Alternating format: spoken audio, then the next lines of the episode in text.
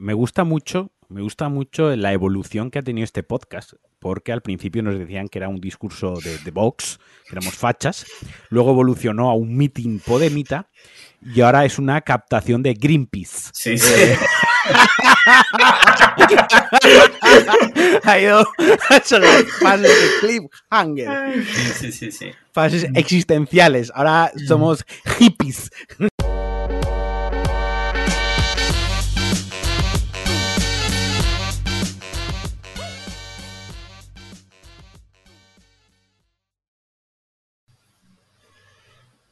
Hola a todos y bienvenidos a Cliffhanger, penúltimo de antes de las vacaciones. Y bueno, estoy aquí con Marquino. Ahora presenta. Hay un invitado hoy que ahora lo presentaré, pero primero, Marquino, ¿qué tal? ¿Cómo estás? Bien, eh, bien. Creo que de la última semana lo más reseñable es que me han vacunado. Ya está. Vale. ¿Te han vacunado, pero la vacuna del coronavirus o te han vacunado? Porque Vas a- No, eh, va, va a empezar a hacer ya bromas. no, no, no. Eh, Vacunar se le dice segundos. también cuando te ponen una multa. Se dice, me han vacunado. Ya, te veía venir. No, no, Sí. me han puesto la vacuna anti-COVID o COVID o como Pfizer o. llamar. Moderna, Ah, ¿Moderna te han puesto? sí. sí. Ah, mira. O sea, vas a morir pronto entonces, vale, guay. Mejor para todos. Vale, vale, vale. Y bueno, yo soy Ariel Liam y estamos aquí con un invitado que es su segunda vez, que no es otro que Miguel, cuñado de Marquino. Y Realmente, mi cuñado, Su literal. cuñado, Tenemos a un correcto. cuñado en el tenemos a un podcast. cuñado, pero un cuñado bien. Y al que vamos a poder a partir de ahora como doctor Cencia, porque va a venir aquí siempre a hacer la, la cencia. ¿Qué tal, Miguel? ¿Cómo estás? Hola, buenas. Muy bien, la verdad. O sea, tenía una muy buena semana, no me puedo quejar, Sí, la verdad. joder, me alegro, me alegro. Me fui a Austria por trabajo, pero luego no- nos pasamos el fin de semana en Viena con Lidia. Ajá. Y, y ahora vengo que me acaban de poner la vacuna también hace una hora. Ah, sí, ¿cuál, cuál te han puesto? Eh, moderna también. ¿También? Sí. Vale, vale, vale. O sea, esto es territorio escribí- moderno ahora mismo. Yo es que esqui- escribí al gobierno sueco Sí. y le dije a mi cuñado le pones la misma que a mí. Y obviamente eh, eh, me hicieron caso, como se ha comprobado ahora Sí, mismo. sí, sí. Oye, ¿qué tal en qué tal en Viena? Porque yo estuve ya hace unos cuantos años, no sé si 2018 me parece. La verdad Mm. es que súper bien, nos gustó un montón la ciudad. O sea, sobre todo porque simplemente te vas paseando y todos los edificios son descomunales, Sí. en plan de con unas fachadas impresionantes. Sí, o sea, la- no, no, hay ningún, e- no hay ningún edificio que te deje indiferente, la verdad. O sea, que estuvimos poquito tiempo, pero lo aprovechamos. ¿Y tomaste tarta Sacher? Sí, la verdad que sí, sí. Vale. Sí. Lo que no lo que no tomarías porque eres vegetariano es la el el Wiener Schnitzel, imagino, ¿no? Sí, Lidia se pidió uno y lo probé un poco, pero pff, la No, verdad es mu- que sin más, no sé, no un es ¿no? y ya, un escalope y ya está, tampoco, no sé, yo qué sé, Sí, por muy bien, por muy bien que lo cocinen, no deja de ser un escalope, yo qué sé. No sé, yo cuando estuve me comí como cuatro. Porque fil- los, filetes, Madre. los filetes empanados es que, joder. No, pero te los comiste a la vez del tirón, No. o sea, pediste... Coño, ah, en distintos Todos hay una montaña en plan tortitas. Porque son, claro. basta- son bastante grandes y suelen ir también con patatas fritas. Mm. Sí, lo único que nos teníamos que hacer test cada dos por tres. Eso uf, era, te pedían test para entrar. Si no estabas vacunado con la pauta completa, te pedían test para, para los restaurantes, para los bares, No para uf, los, todo, para todo. Bueno, eso es un O poco sea- lo que se lo que se está hablando de si debería hacerse quizás en España o no, ¿no? Que quien no tuviese la pauta completa llevase algún tipo de... Bueno, va- vamos a hacer una cosa, porque Sí, para, para ver, centrar sí, sí, esto, esto que es muy interesante, ahora un poco más adelante cuando pasemos las presentaciones. Lo digo porque si no vamos a estar 45 minutos hablando de eso. Vale, Y ok, An- ok, Andreu, Andreu Vale. Buenafuente aquí dirigiendo el programa. Disculpa, perdona. no, pero que así la gente, así la gente se queda todo el rato, ¿vale? Vale, vale. Eh, bueno, yo nadie me ha preguntado, pero mi última semana bien. Estuve en una boda en, en Granada. Eh, me harté de comer a lo bestia, a lo bestia. Porque ya que tenía, o sea, ya que tenía que ir en traje con 38, con 38 de calor que hacía, 38 grados, digo, bueno, esto yo tengo que, tengo que hacer un, el- destrozo el- el- importante porque estoy sufriendo. ¿Qué es lo que más comiste? Bueno, mm, jamón. jamón. Porque eh, eh, no paran de traernos platos de jamón. Estamos en una mesita alta que nos agenciamos por allí y no paran de traer platos de jamón. Nadie comía y digo, mira, jamón en la boda hay que comerse. No se puede tirar. Sí, sí, no, claro, no se puede tirar. Y luego, pues canapés, todo. Había uno que, que, eh, eh, luego estuve mirando, porque, ¿sabes? En las bodas te, te dan lo que han puesto, ¿no? Y ponía mini hamburguesa de rabo de toro. Y yo ahí digo, un, un segundo. No es una mini hamburguesa. Vale, va en Ya, plan de hamburguesa. Ya empezaste a rayar ahí, te, levantaste, te fuiste a los novios, a los Sí. novios y le empezaste a rayar eh, toda la putísima cabeza de que si no habían elegido bien el menú, Que me levanto, claro, que me levanto y me voy, porque eh, las cosas por su nombre. Devuélveme lo que os he dado de la boda. Sí, o sea, sí. me devuelve la transferencia. Le quité 50 euros del sobre por eso. Digo, no, 50 euros menos porque me estáis haciendo de sufrir con esto. Y bueno, ya está, ya está. Pues si os parece, eh, pasamos como siempre eh, a las preguntas de nuestros mecenas. Eh, son preguntas que ya sabéis si sois mecenas. Por cierto, ha habido un, un pequeño altercado y es que tengo que decirlo, lo siento, y que- quiero pedirles disculpas públicamente porque creo que sé los motivos. Es que uno de nuestros primeros mecenas se ha dado de baja. No voy a decir nombre, él, si nos escucha, sabrá quién es. Y quiero que sepa esa persona que, con toda la razón del mundo, le pido disculpas. Él sabe, él sabrá lo que es y por lo que es. Y lleva razón. Y que en próximos días recibirá su, Su merecido. su merecido, sí, sí, sí. Vale. Bueno, ya sabéis, patreon.com barra podcast cliffhanger, quien quiera darse de alta. Ahora que se ha quedado un hueco libre, oye, pues mira, eh, si alguien quiere cubrirlo. Mira, primera pregunta, tengo por aquí. Primera pregunta, perdóname un segundillo que se me ha cerrado la aplicación. Eh, ahora Matías dirá que perdemos tiempo. Bueno, últimamente ya no nos No, dice porque ya nada. no, yo, yo creo que no nos escucha. No, Eh, sí. Podemos rajar ya todo Sí. lo que queramos de Matías porque no nos Totalmente. escucha. Matías, cabrón. Mira, Adrián eh, plantea la siguiente cuestión. Dice, muy buena, es una pregunta de ciencia. Bueno, es que avisé de que venía el doctor ciencia. Y por si querían lanzar preguntas de ciencia. Dice, ¿por qué coño mi cerebro duda al recordar el color de la camiseta que me puse ayer, pero no da tregua canturreando a Amaral durante horas si hace más de 15 años que no escucho una canción de esta gente? Y bueno, y ahora plantea otra pregunta. Dice, una pregunta de comer, que un sitio específico de burgers no pregunte por el punto de la carne, de la carne cuando toma nota es bueno o malo. Yo digo bueno, abrazos. Vamos por partes. El tema de la memoria es complicado. No sé si Miguel eh, está especializado en memoria. Miguel es doctor en ingeniería química, pero eh, le puede Pero- preguntar de la memoria, por ejemplo. Claro, Claro, el doctor, el doctor Cencia. Doctor ciencia, claro. No sé si La tiene algo es que que decir. Si no, no, no te preocupes, Miguel, idea. que si no, nos lo inventamos aquí. Sigues, Miguel, Exacto. Miguel sigue siendo la persona más lista Sí. que está grabando en este momento el podcast y probablemente de los más listos que lo escuchen. No te O sientas que- presionado a responder, no pasa No nada. tienes, no tienes que demostrar absolutamente nada. Mm. Eh, vas a seguir siendo el más listo de los tres y probablemente de toda, de, de la gran parte de la audiencia. Lo único que se me ocurre es el tema de la, de la ubicación, porque la memoria es selectiva en, en el sitio en el que se produce el evento que quieres recordar. O sea, es decir, por ejemplo, si tú estás en la cocina y estás cocinando, te vas a acordar mejor de lo que cocinaste ayer si estás otra vez en la cocina que si estás en la habitación. O sea, si estás en el mismo lugar donde se produjo el hecho. Entonces, a lo mejor es porque puede ser en plan Sí. de porque estés intentando, te acuerdas de la canción de Amaral porque estás en casa y la escuchaste en casa y no te acuerdas de la camiseta porque estabas por la calle y estás en casa.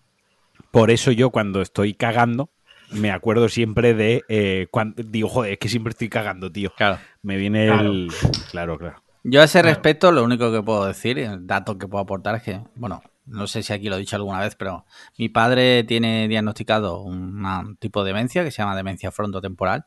Y es curioso porque muchas veces eh, hablo con él, no se acuerda de lo de ayer, pero de repente me suelta una cosa de cuando yo era pequeño. Y me dice, ¿tú te acuerdas cuando fuimos? Y digo, papá, ¿cómo me voy a acordar? Si yo tenía dos años. Pero él lo tiene cristalino. Y según me explicaron los doctores, eh, en su momento, es porque ese tipo de cosas del día a día se guardan en una parte del cerebro que esa información la desecha. Como la RAM, ¿no? El disco duro y la RAM. Parecido.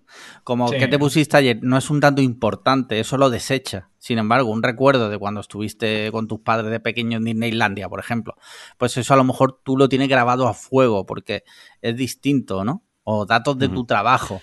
Pero Es la, la típica pregunta que suelen, o antes hacían los médicos para ver el tema de la memoria y tal, que te Mm. han. Que pu- puedes decirme que has cenado las tres últimas noches.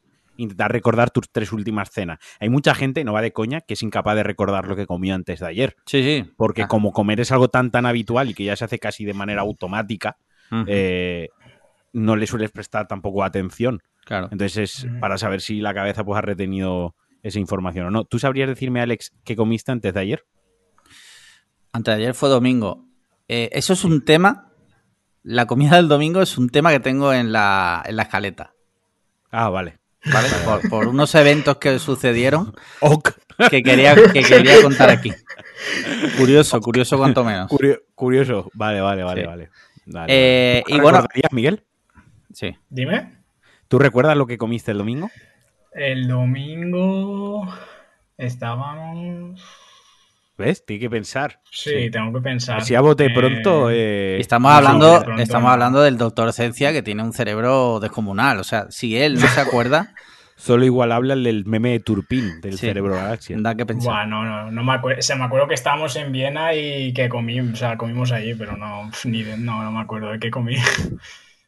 Vale, vale, Bien, vale. bien, bien. ¿Y tú, Bueno, Martín? se- yo comí espetos y boquerones con vinagre. Ah. No, Luego no. un helado Bo- de no, Rafaelo. No son boquerones con vinagre. Son boquerones en vinagre. Porque se Vale, curan en vinagre. Y ni siquiera, y ni siquiera lo he dicho bien, porque eran boquerones con limón. O sea, Vale, o me- sea- el vinagre hacía una pirueta. Y tampoco es con limón, es al limón. Al limón. Bueno, Claro. no, porque el limón venía aparte. No, pero. Entonces, No, no, no. ¿Tú Mm, pediste boquerones al limón o pediste boquerones?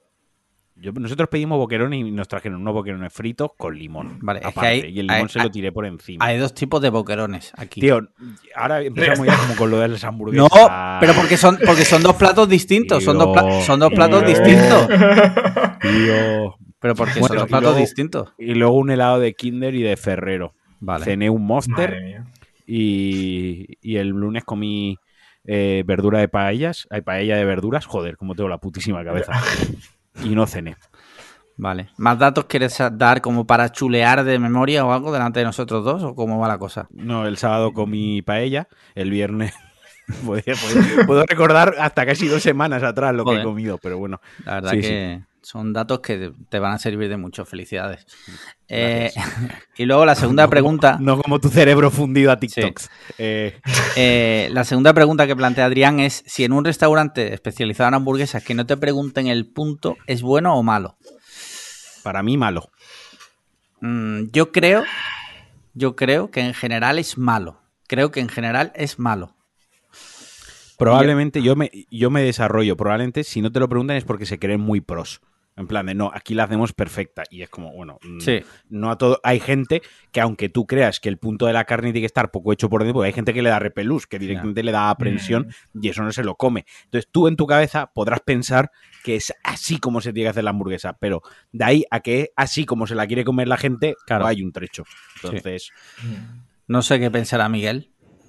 A ver, yo estaba pensando exactamente lo mismo, que es una cuestión de gustos y Sí. a cada uno le gusta de una forma, no sé, me parece que ya que vas a un sitio que básicamente el restaurante lo que te está dando es un servicio, pues que menos que preguntarte qué, qué es lo que más te apetece a ti, ¿no? O sea, ¿por qué tienen Sí. que elegir ellos por ti?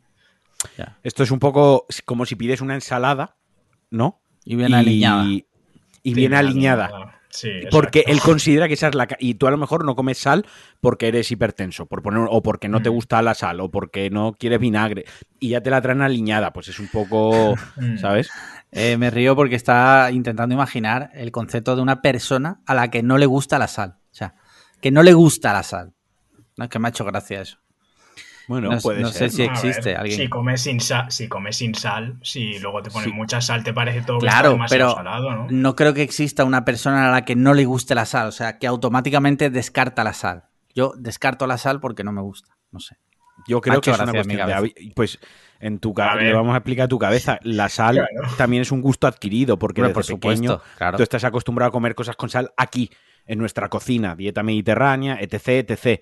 Pero si tú dejas de comer sal durante un año, pues porque te lo cambian por temas de dieta, por te- yo te digo que al año vas a comer algo con sal y directamente no te gusta. Y puede ser que no te guste la comida, porque la sal sí que es una cosa de gusto totalmente adquirido.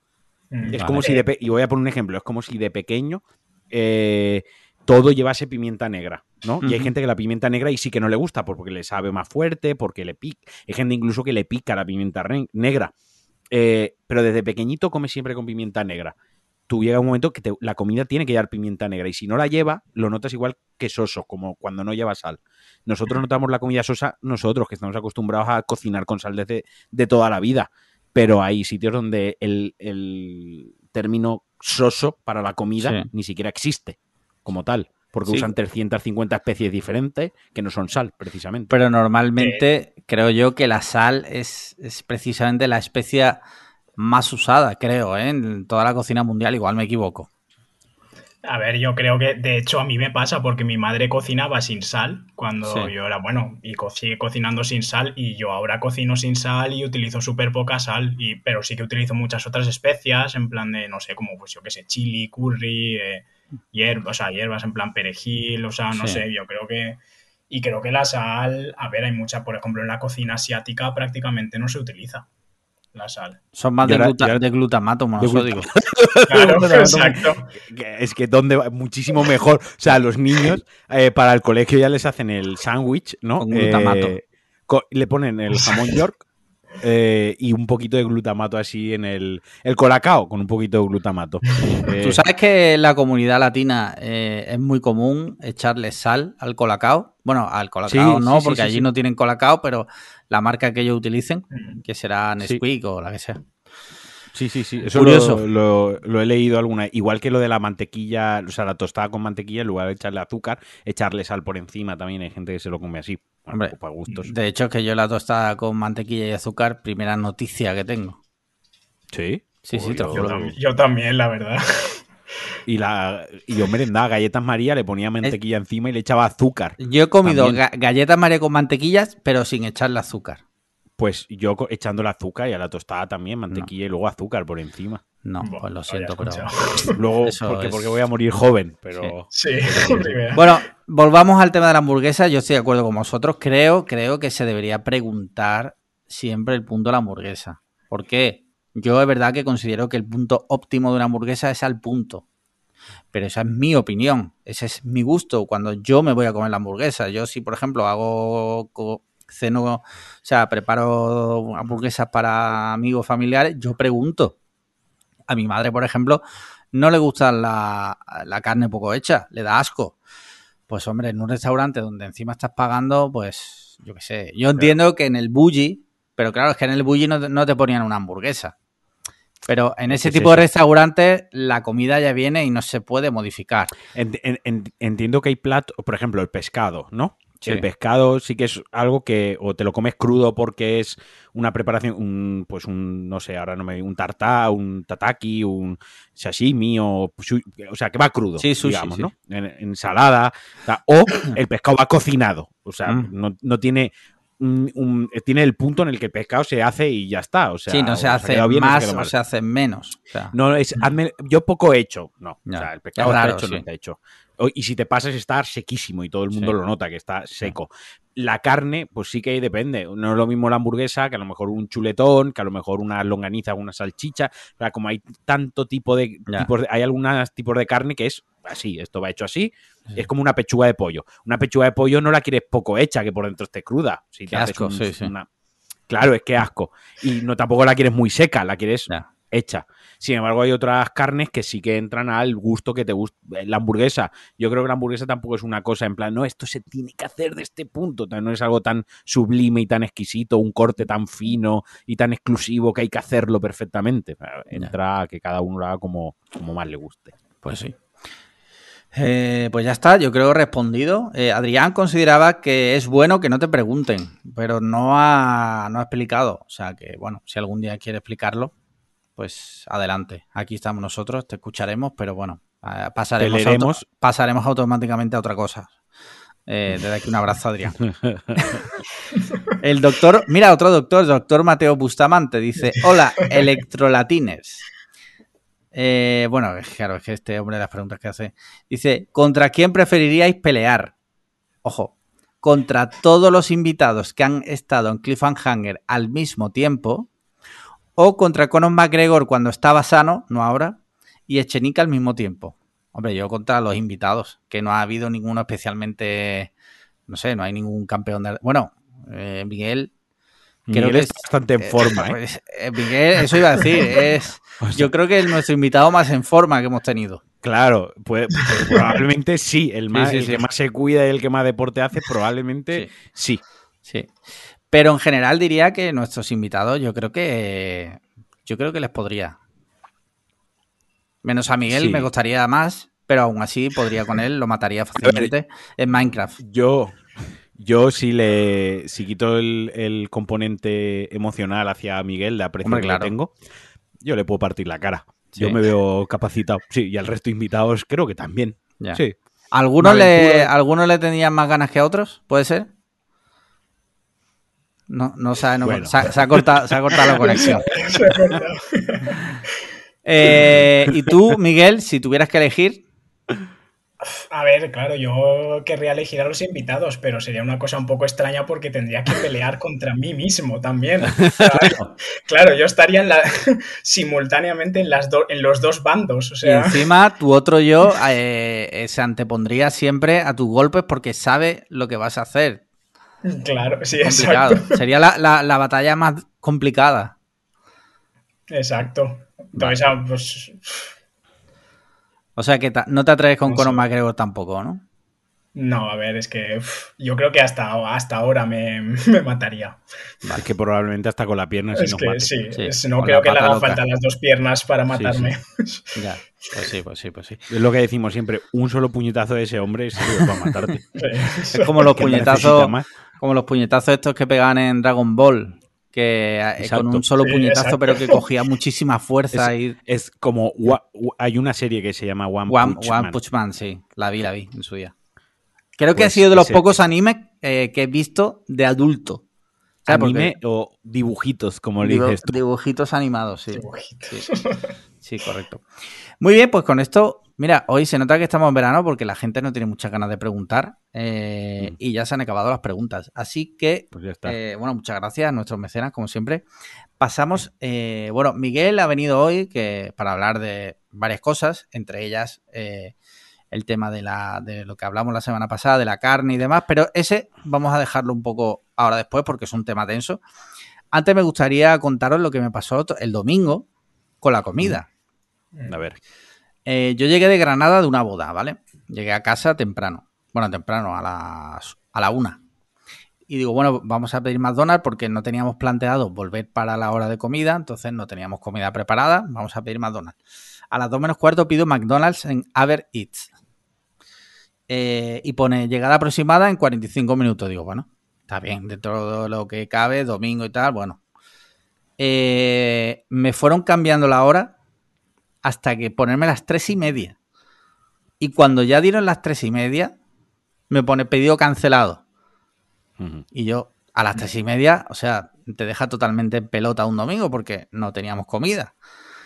Eh, llamo por teléfono y quería contarlo porque me sentí muy frustrado, o sea, me sentí mm, totalmente vilipendiado porque llamas por teléfono y te sale un contestador que te dice, eh, damos prioridad a los clientes con un pedido en activo. Usted no tiene ningún pedido.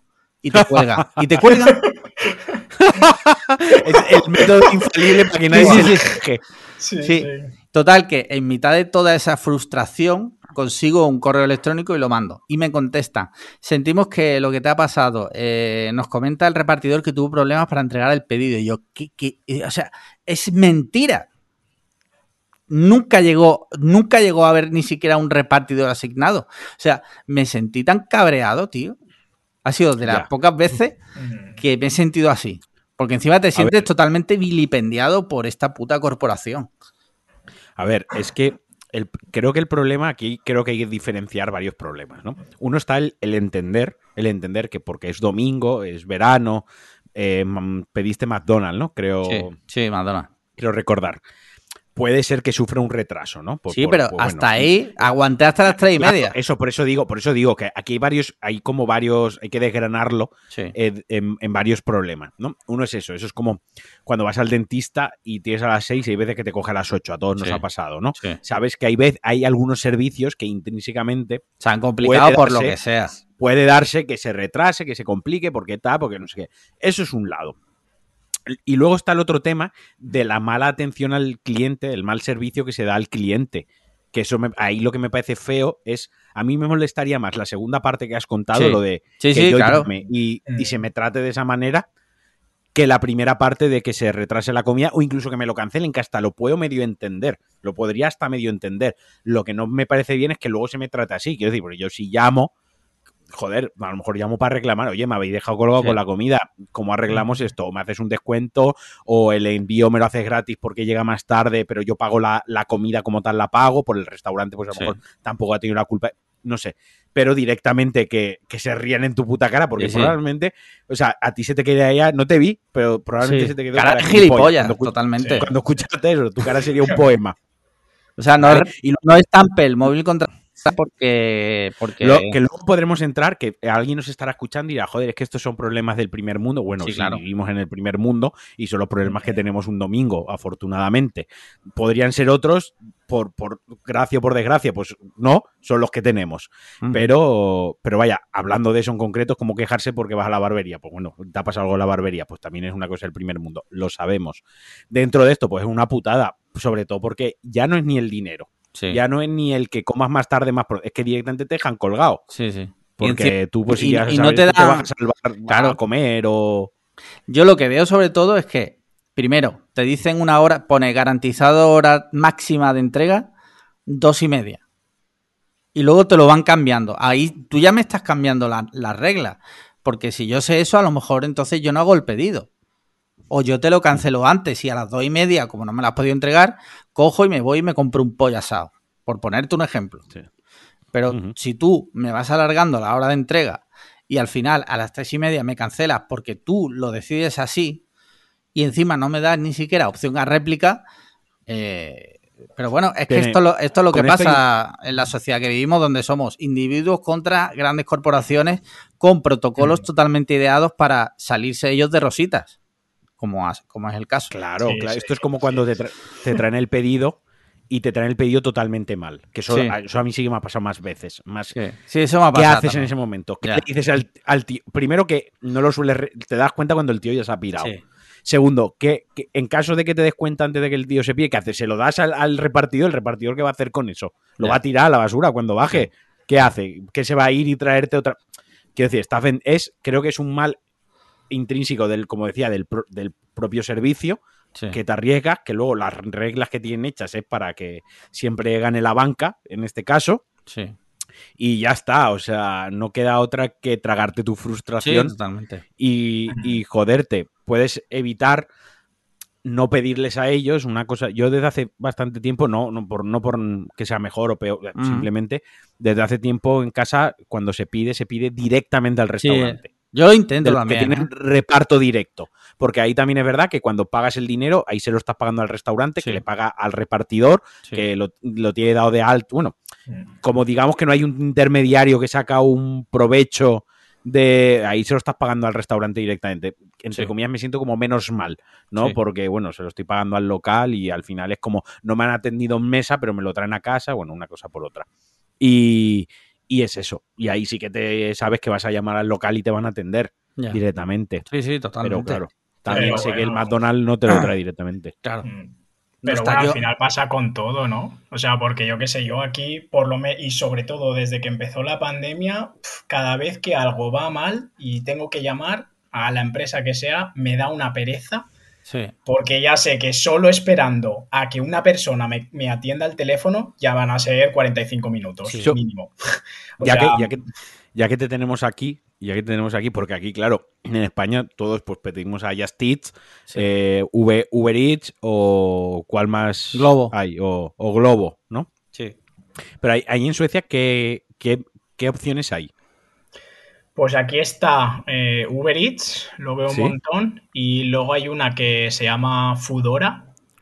que no sé si es sueca o no sé, solo la he visto aquí, la verdad. Eh, y luego Globo aquí en Estocolmo está empezando, pero se ven súper poquitos, o sea, mm, comparado con lo que se ve de los otros dos, prácticamente nada. Entonces la gente tal? sobre todo por Uber o por Fudora. ¿Y qué tal es el servicio allí? A ver, yo es que tampoco pido mucho, pero en general bien. O sea, creo que mientras no vivas muy fuera de la ciudad, eh, estás bien. Porque el, mayor problema creo que es el radio, que los radios son súper pequeños. O sea, por ejemplo, en Lund nosotros sí que vivíamos más hacia afuera de la ciudad y si había los restaurantes del centro no nos traían la comida. O sea, mm. y, eran nada, 3, 4 kilómetros de distancia. O sea, que tampoco es en plan que, porque, a ver, Lund es un pueblecito enano. Y aquí en Estocolmo igual, nosotros ahora porque vivimos en, dentro de la ciudad. Pero si vives en la última parada del metro o por esas zonas, no te traen nada. Tampoco. Vale, vale. Y eh, allí, allí el tema de la propina, ¿se da propina? Porque aquí, por ejemplo, yo siempre le doy al repartidor algo por casi por inercia, ¿no? Es como mm. igual que en el restaurante, que deja siempre algo. A ver, aquí depende, porque en general no. O sea, en general no, y está mal visto que lo hagas porque se considera dinero negro. Ah, sí. O sea, porque sabes que no se va a declarar, sabes que no. Entonces está bastante mal visto que lo hagas, pero por otro lado, mm, todos los repartidores que hay son. Es que realmente son indios, son pakistaníes. O sea, es gente, son inmigrantes de Asia de clase baja y si le das el dinero te lo va a coger. O sea, pero eh, por ejemplo, si vas a un restaurante y le das dinero a un camarero sueco, mm, a lo mejor no te lo coge o te dice que se la pagues eh, vía tarjeta. Cuando estás pagando con la tarjeta y tal, que añadas el dinero porque te dejan teclear ellos la cantidad que quieres pagar. Sí, eso pasa en Estados Unidos curioso pensar. Si se lo das tú en efectivo, mm, o sea, puede pasar que no te lo, que no te lo quieran coger. Aquí, eh, aquí diría que es al contrario en España.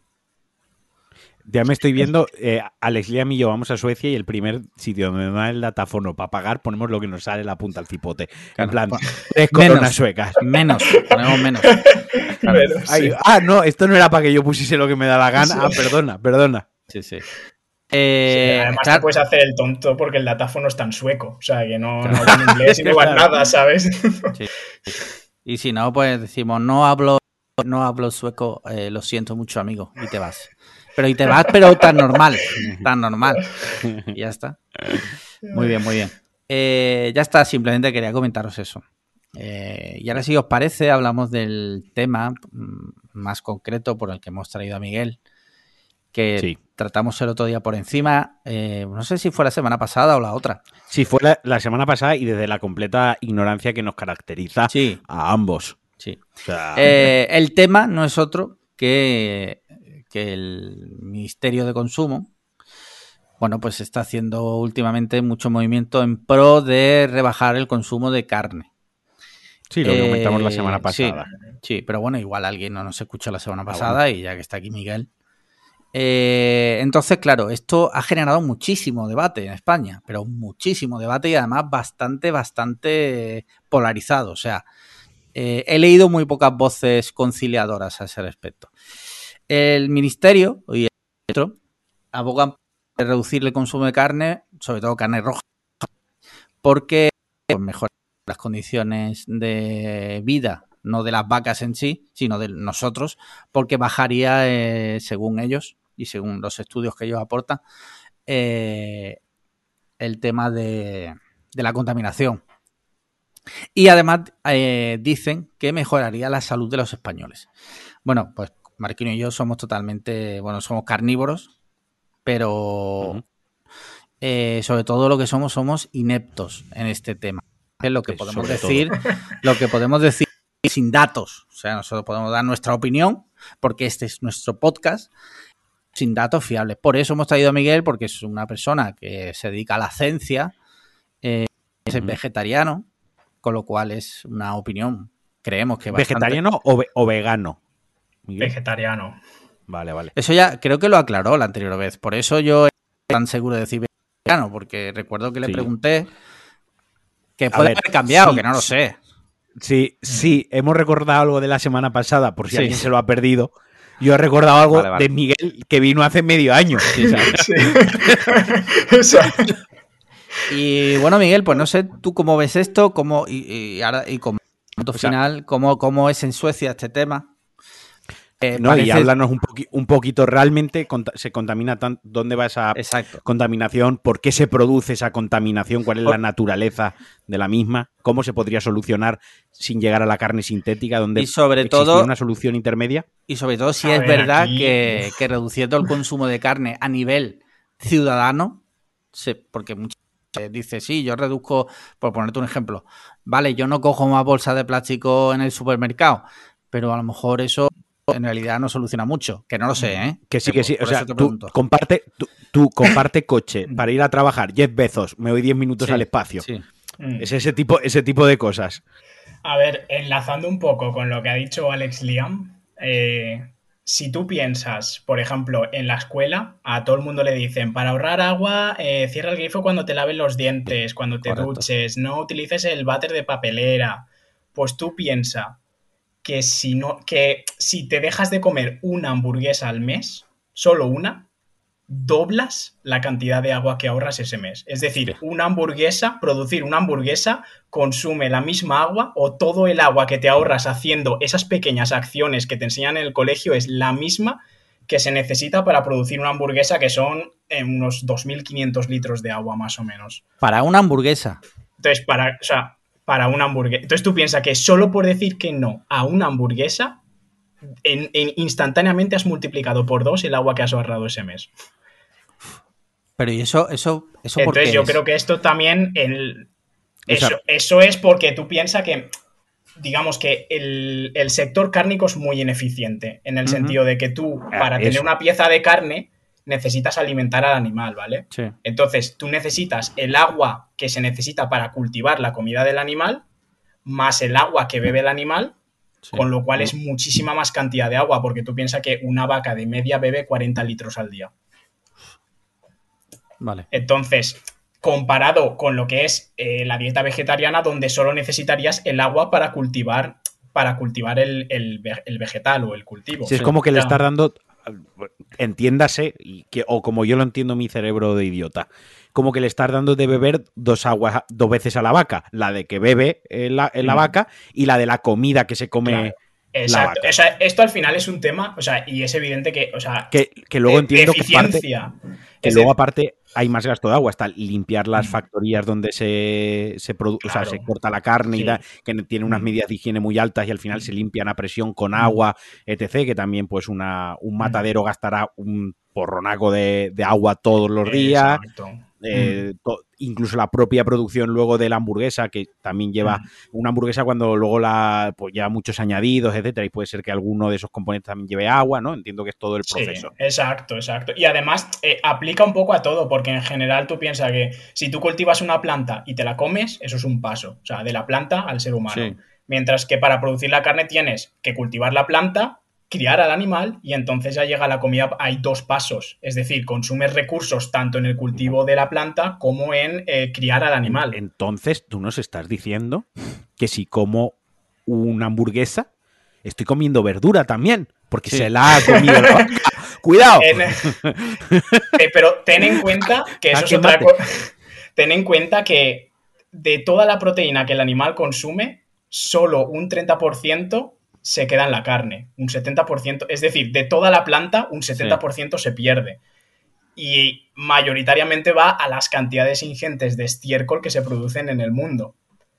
O sea, porque tú piensas que, por ejemplo, solo en Estados Unidos, si juntaras toda, todo el estiércol, o sea, toda la mierda que se genera en el sector cárnico, podrías rellenar el Empire State de mierda varios cientos de veces. Joder cada y, año. Y claro, que, molaría que lo demostrasen empíricamente. El tema está también, creo, me parece haber confírmamelo si, o desmiéntemelo, que además toda esa mierda genera una serie de gases que en la atmósfera o eso ya no es nocivo. El, metano que... Son dos cosas, claro, son dos cosas. O sea, por un lado está el propio animal que genera gases, que vienen a ser los pedos, que son metano, y luego el estiércol, si no haces nada con él y no lo tratas de ninguna forma, empieza a descomponerse y ese proceso de descomposición también libera metano.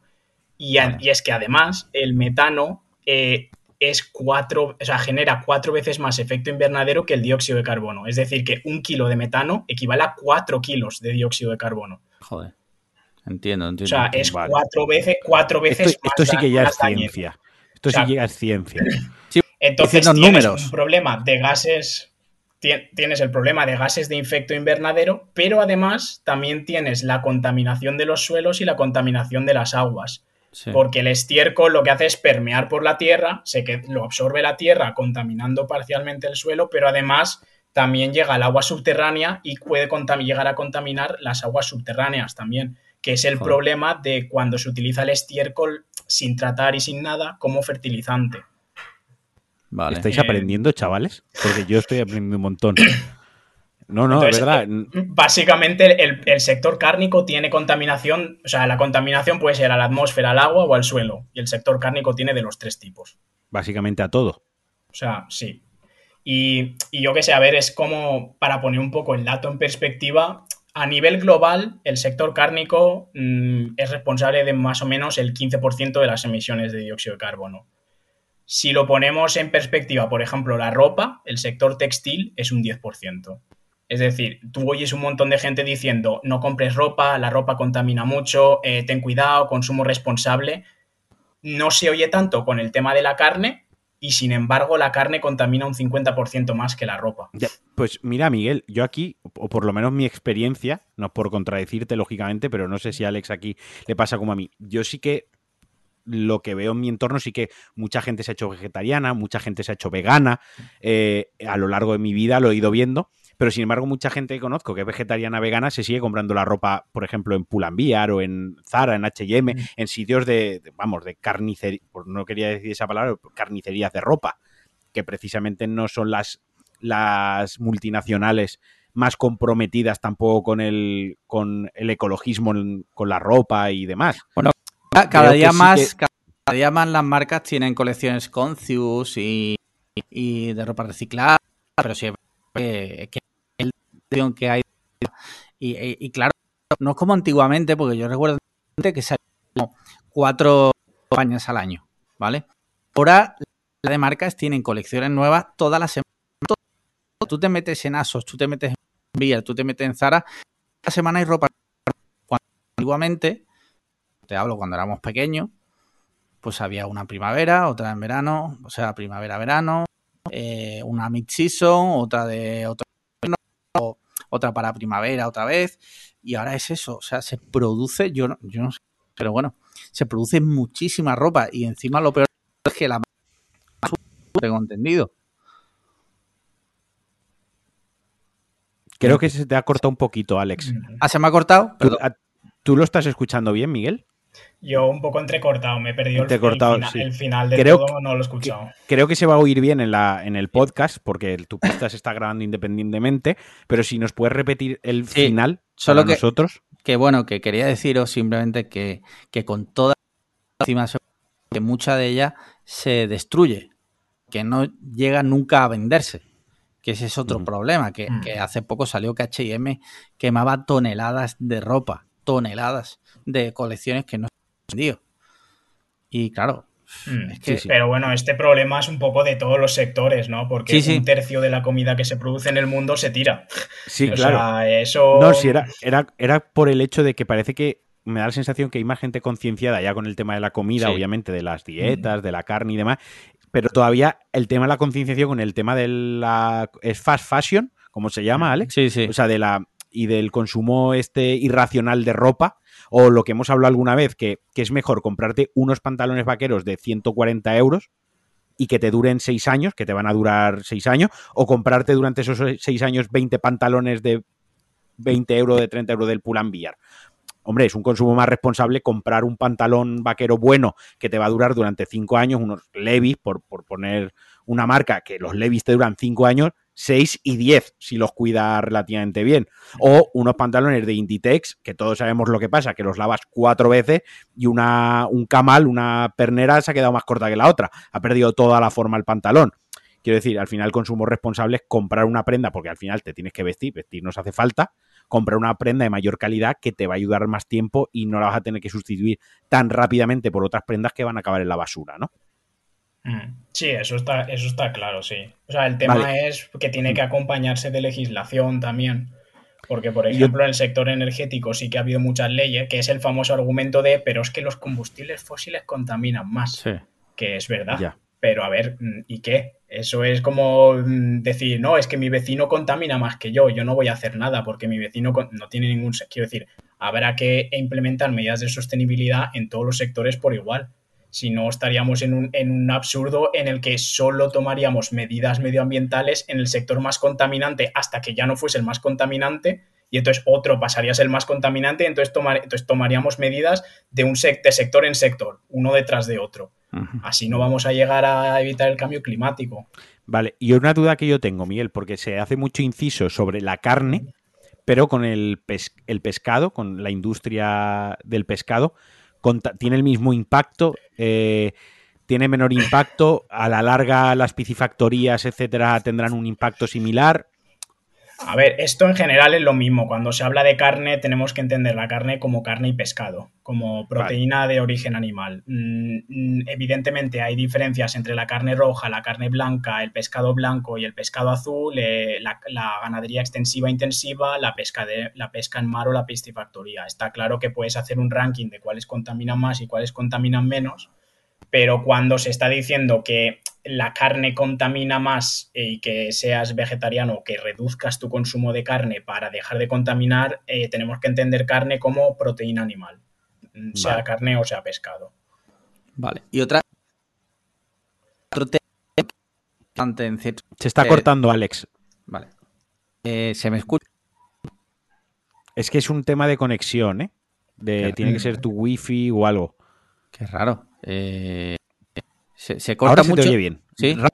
lanza rápido la pregunta, que se te escucha bien ahora. Una cosa que se habla mucho es. Y yo. Si luego que les da la gana. Cortado. Vale, lo que se ha cortado, pero yo te lo traduzco, Miguel, porque yo sé que lo, creo que sé por dónde va. Es, está hablando de China, de, vale, yo aquí ahora reduzco mi consumo de carne, ¿no, Alex? Sí. Pero, eh, ¿y qué pasa con China? Que ya hacen lo que les da la gana.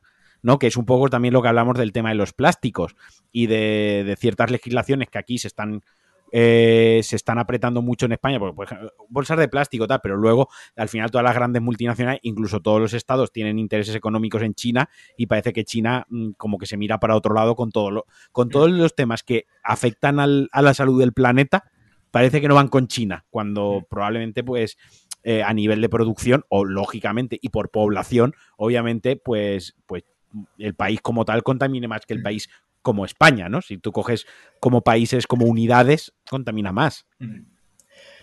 A ver, aquí hay dos, temas. O sea, el primero es que mm, sería el de predicar con el ejemplo.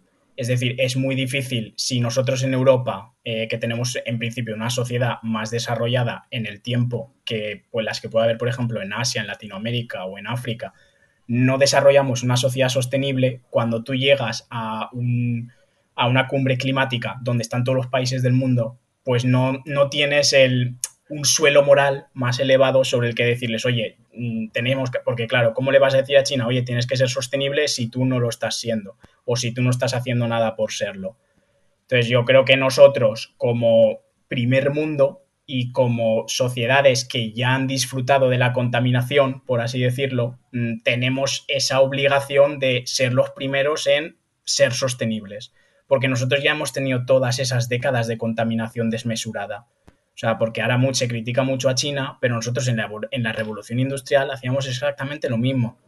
Entonces, mm, China está teniendo ahora su momento de revolución industrial y está contaminando lo mismo que contaminamos nosotros en aquel momento. Entonces, creo que sí que tenemos esa obligación de ser los primeros y de ser los pioneros como sociedad que ya está en ese punto.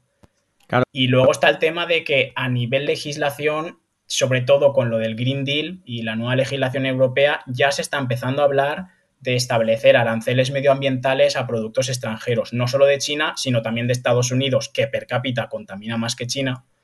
Y, por ejemplo, si tú tienes... Si tú tienes yo no lo sabía.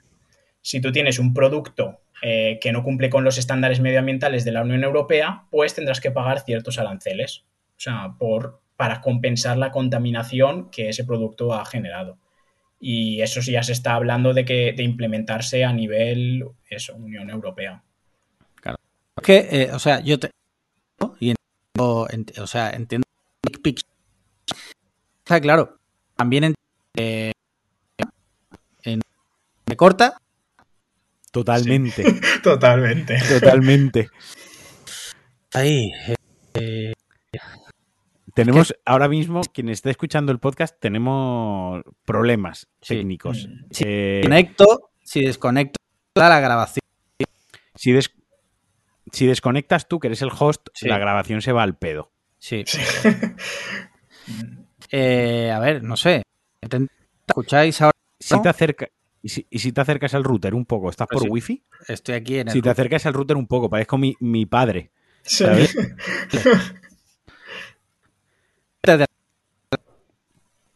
Vale, vamos a hacer una cosa, porque esto son cosas del semidirecto, porque Sí. tampoco lo, luego lo, lo- lo edito demasiado, porque no me podría pegar un tiro. Vamos a hacer como eh, una pausa Sí. y reconectamos. Una pausa que la gente, cuando nos escuche en sus oídos, no la va a notar, pero que Vale. va a estar ahí. Eh, bueno, mm, ha habido aquí un corte, se va a escuchar distinto porque parece ser que se me ha jodido el micro, mm, pero no es el momento de ponerme a revisarlo, entonces vamos a seguir así y ya habrá tiempo de revisarlo. Eh, me quedé en que le, decía a Miguel que yo entiendo el big picture, ¿vale? Ent- Entiendo todo lo que tú me estás explicando, lo entiendo, pero claro, eh, por otro lado, también entiendo que una persona que mm, llega a su casa a trabajar todos los días a las 8 de la tarde, de repente le digan, es que tienes que reducir el consumo de carne, es que te tienes... Por otro lado, también me si- siento empatía por esa persona que en un momento dado pueda llegar a decir, pues me parece una puta mierda. No sé si, no sé A si me estoy pero- explicando. Sí, y yo lo que contestaría a eso es que como pequeños pasos, ¿no? O sea, en plan de tú puedes hacer muchas cosas en tu día a día. Creo que todo el mundo tiene la obligación de aspirar a tener una vida más sostenible. Y si para ti la carne es tan irrenunciable, pues coge menos el coche, coge menos aviones, compra menos, compra menos productos de... con- Quiero decir, pero lo que no puede ser es que estés todo el día en el coche, que te vayas a vuelos de larga distancia cuatro veces al año, que comas toda la carne que quieras. Quiero decir, eh, algo tendrás que recortar. O sea, y si para ti la carne es tan indispensable, pues bueno, pues sé consciente de que eso tiene una huella climática muy alta e intenta reducir otras actividades que también tengan una huella climática muy alta para intentar compensar. O sea, si yo lo que al final lo importante es que no llegues a, a la mm, filosofía de no, todo el mundo contamina o yo la libertad de contaminar. No, la libertad de contaminar no existe. Quiero decir, no nos la podemos permitir porque la libertad de contaminar significa que mis nietos no van a ver el mundo. O sea, entonces creo que igual que todo el mundo ahora en el coronavirus ha habido una clara responsabilidad de teníamos que ser responsables, tenemos que proteger a la gente, es exactamente lo mismo. Tienes que ser responsable y proteger a las generaciones Claro. futuras que van a venir detrás de ti. Me gusta mucho, me gusta mucho la evolución que ha tenido este podcast, porque al principio nos decían que era un discurso de, de Vox, que éramos fachas, luego evolucionó a un meeting podemita y ahora es una captación de Greenpeace. Sí, sí. ha ido fases de cliffhanger, sí, sí, sí, fases existenciales. Ahora somos hippies. Sí, sí. No, pero mm, en realidad mm, me gusta mucho el, el discurso, entre comillas, discurso, porque no es un discurso de Miguel, que lo veo mucho más conciliador que mucha gente que leo que- y Sí. que se dedica a la política en España, que directamente es un ataque frontal Mm. a eres un puto cuñado y, y esa es la solución. Mm. Eres un cuñado, no lo vas a entender.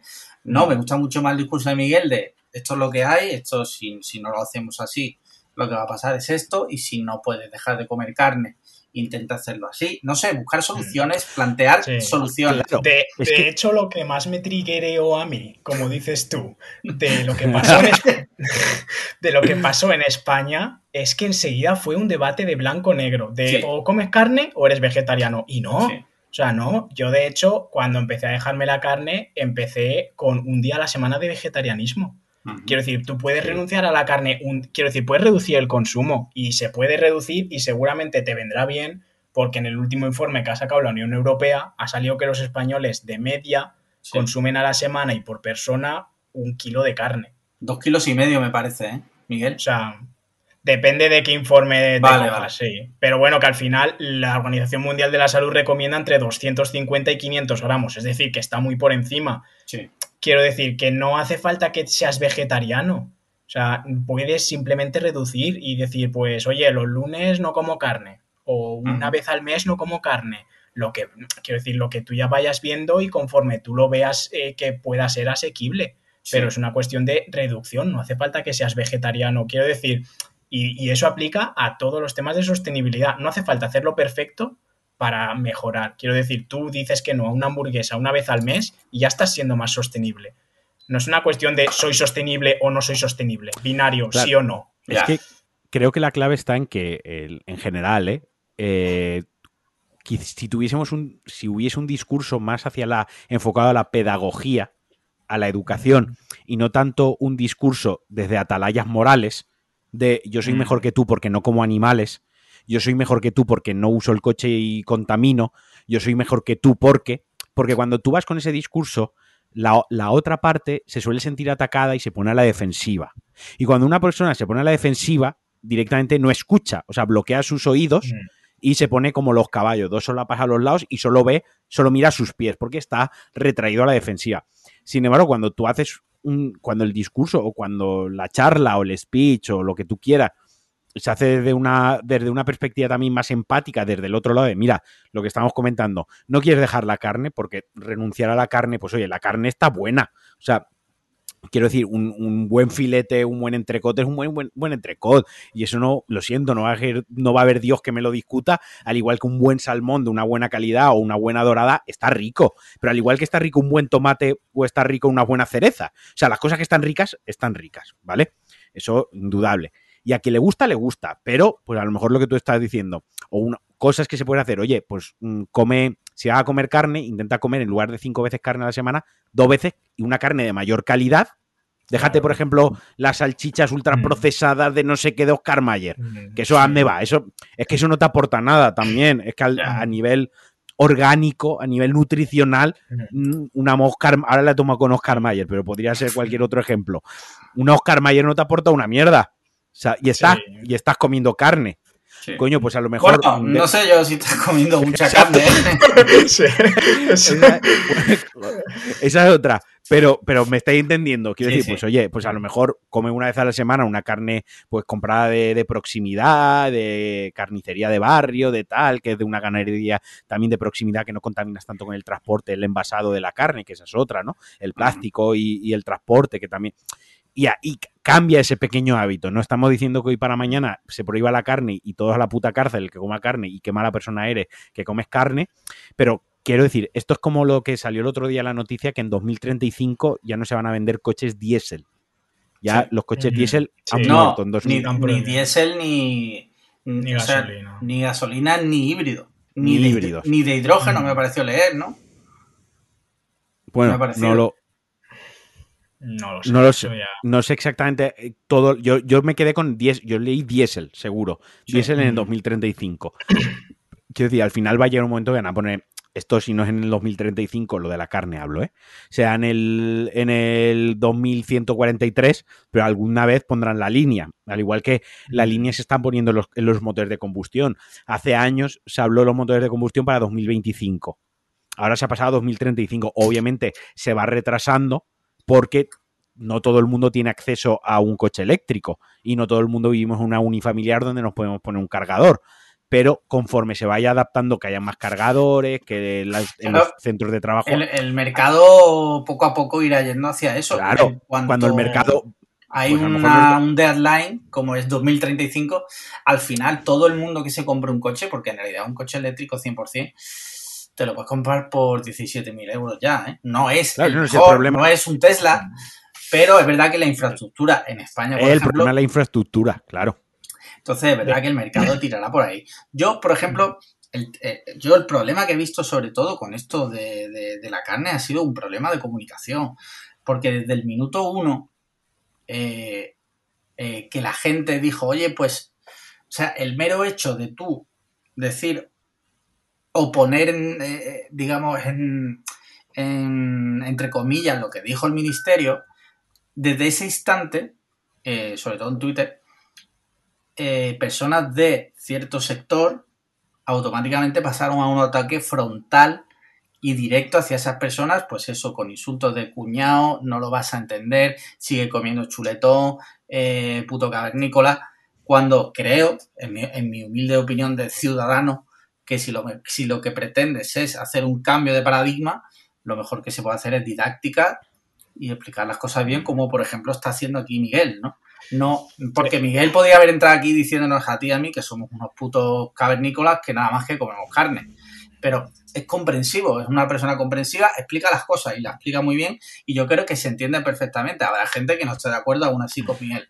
Pero también, por otro lado, o sea, porque sí, tienes razón, pero por ejemplo a mí me dio mucha rabia cuando yo vi, o sea, porque yo el vídeo tampoco lo considero, o sea, considero que está relativamente bien y me dio mucha rabia la campaña de desprestigio que se hizo y me recordó muchísimo, muchísimo a cuando la gente fumaba un montón y sí. fumar estaba bien visto y empezaron sí. a salir los primeros estudios, empezaron a salir que fumar era malo para la salud y salieron campañas de desprestigio a saco contra esa investigación y para demostrar que no, que fumar y un montón de analogías como salían atletas fumando. Y ahora salen un montón salían, ahora salen un montón de atletas comiendo carne y comiendo hamburguesas y promoción y me, me, da mucha rabia también desde... que la, no sé, genera mucha frustración ver esa campaña de desprestigio y, y que salgan con argumentos a rebatir, o sea, o a rebatirte con argumentos que porque por ejemplo lo de lo de la longevidad Sí. Eso estaba muy mal. Eso, eso me pareció fatal que saliesen, porque es un argumento súper engañoso. Porque quiero decir, tú puedes ser longevo y tener tres, y tener tres enfermedades. Uh -huh. Quiero decir, si tú realmente quieres ver si la carne es buena o mala para la salud, lo que tienes que hacer es, por ejemplo, mirar la tasa de incidencia de las enfermedades cardiovasculares.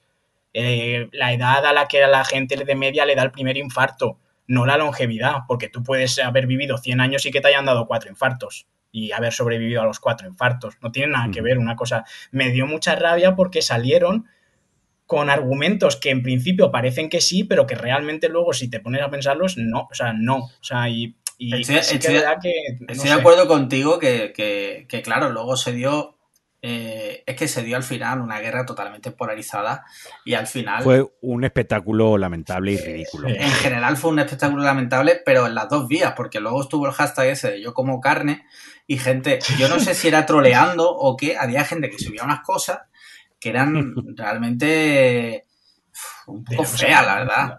Luego yo, yo subí una foto de un kebab y puse un kebab, además la foto de Wikipedia de kebab y puse yo como carne y fue muy divertido porque hubo un montón de gente que se lo tomó en serio, en plan de, pues vaya puto asco si esa es la carne que comes. La verdad que yo es que soy un puto troll a veces. Pero sí es verdad que yo creo que lo que hay que intentar es llegar todos a un entendimiento y sobre todo por parte que la responsabilidad decae directamente en el gobierno, eh, hacer didáctica e intentar, pues eso, mmm, explicarnos las cosas bien, y eso que tú mismo has dicho, de que si en vez de dos hamburguesas al mes te comes una. Da que pensar. Da que pensar. O sea, explícalo claro, así, sí. que se pueda entender para todos. Claro, es que el problema está, es, por ejemplo, el dato que ha dado, ¿no? Ponernos perspectiva, el 15% es eh, del sector cárnico, ¿no? Entiéndase, sí. pero el 10% es de la ropa. Eso, por ejemplo, no nos lo han explicado.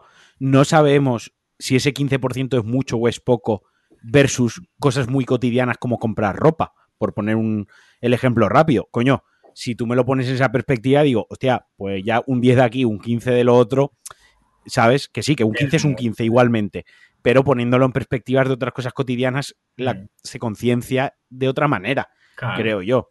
Un 15 Vaya. es una barbaridad. Tú piensas que con un 15% seguro que estás en el top 3, top 4 de sectores contaminantes de un país.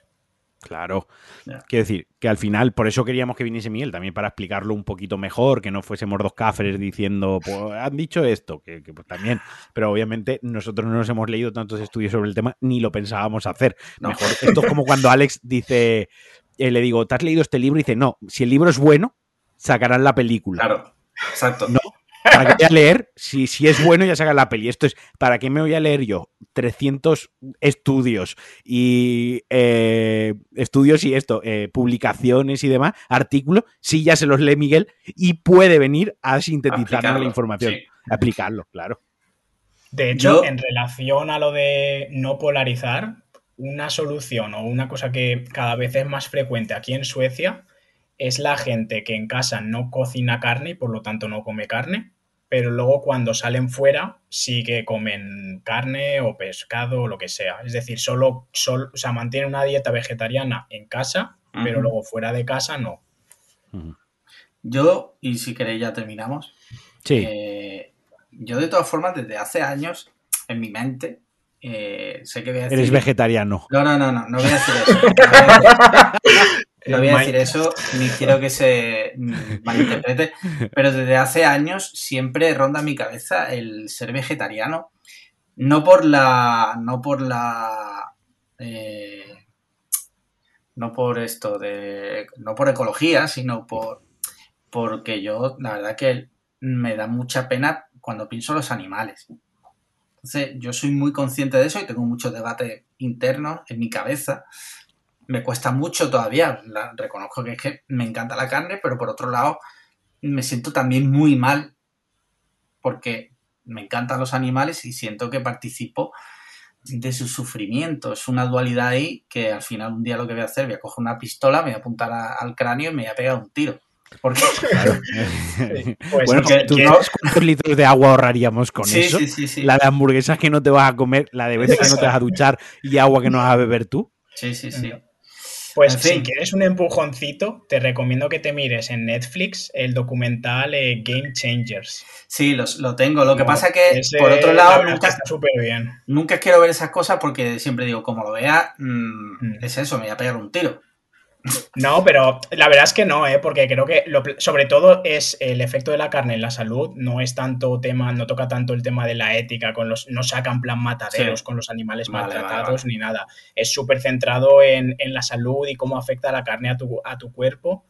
Y creo que la verdad es que se deja ver bastante bien, no, tienes, no te hace sentir mal, no te simple, es bastante informativo de forma objetiva, te presenta datos y tú ya, y la verdad es que yo siempre que hay gente que le cuesta un poco, les recomiendo que se lo mire porque es como el empujoncito que te puede ayudar a ya, Sí. mm, por lo menos empezar.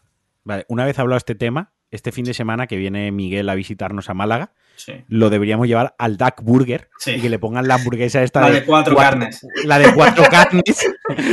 Con- conse- con- traemos a Miguel aquí a eso, pero luego el fin de semana conseguimos el efecto contrario. Es que Miguel eh, automáticamente se vuelve, solo come carne ya. Solo Sí, carnívoro. O sea, eh, eh, dieta paleolítica a base de carne, De ¿sabes? carne y embutido, sí. Sí, sí. Muy bien, oye, pues muy interesante, Miguel. Muchísimas gracias, la verdad, porque, joder, el, has elevado el nivel de este podcast y lo digo en serio, sin, sin cachondeo, te lo digo de verdad, a unos niveles que Marquín y yo jamás hubiéramos ni siquiera soñado, él y yo solos. No, no. O sea, Por supuesto. es impresionante. Eh, cambiando un poco de tema, algo un poquito más. eh, Hoy he visto yo, mientras tú buscas el siguiente tema, hoy he visto un tuit que me ha enfadado mucho, tío.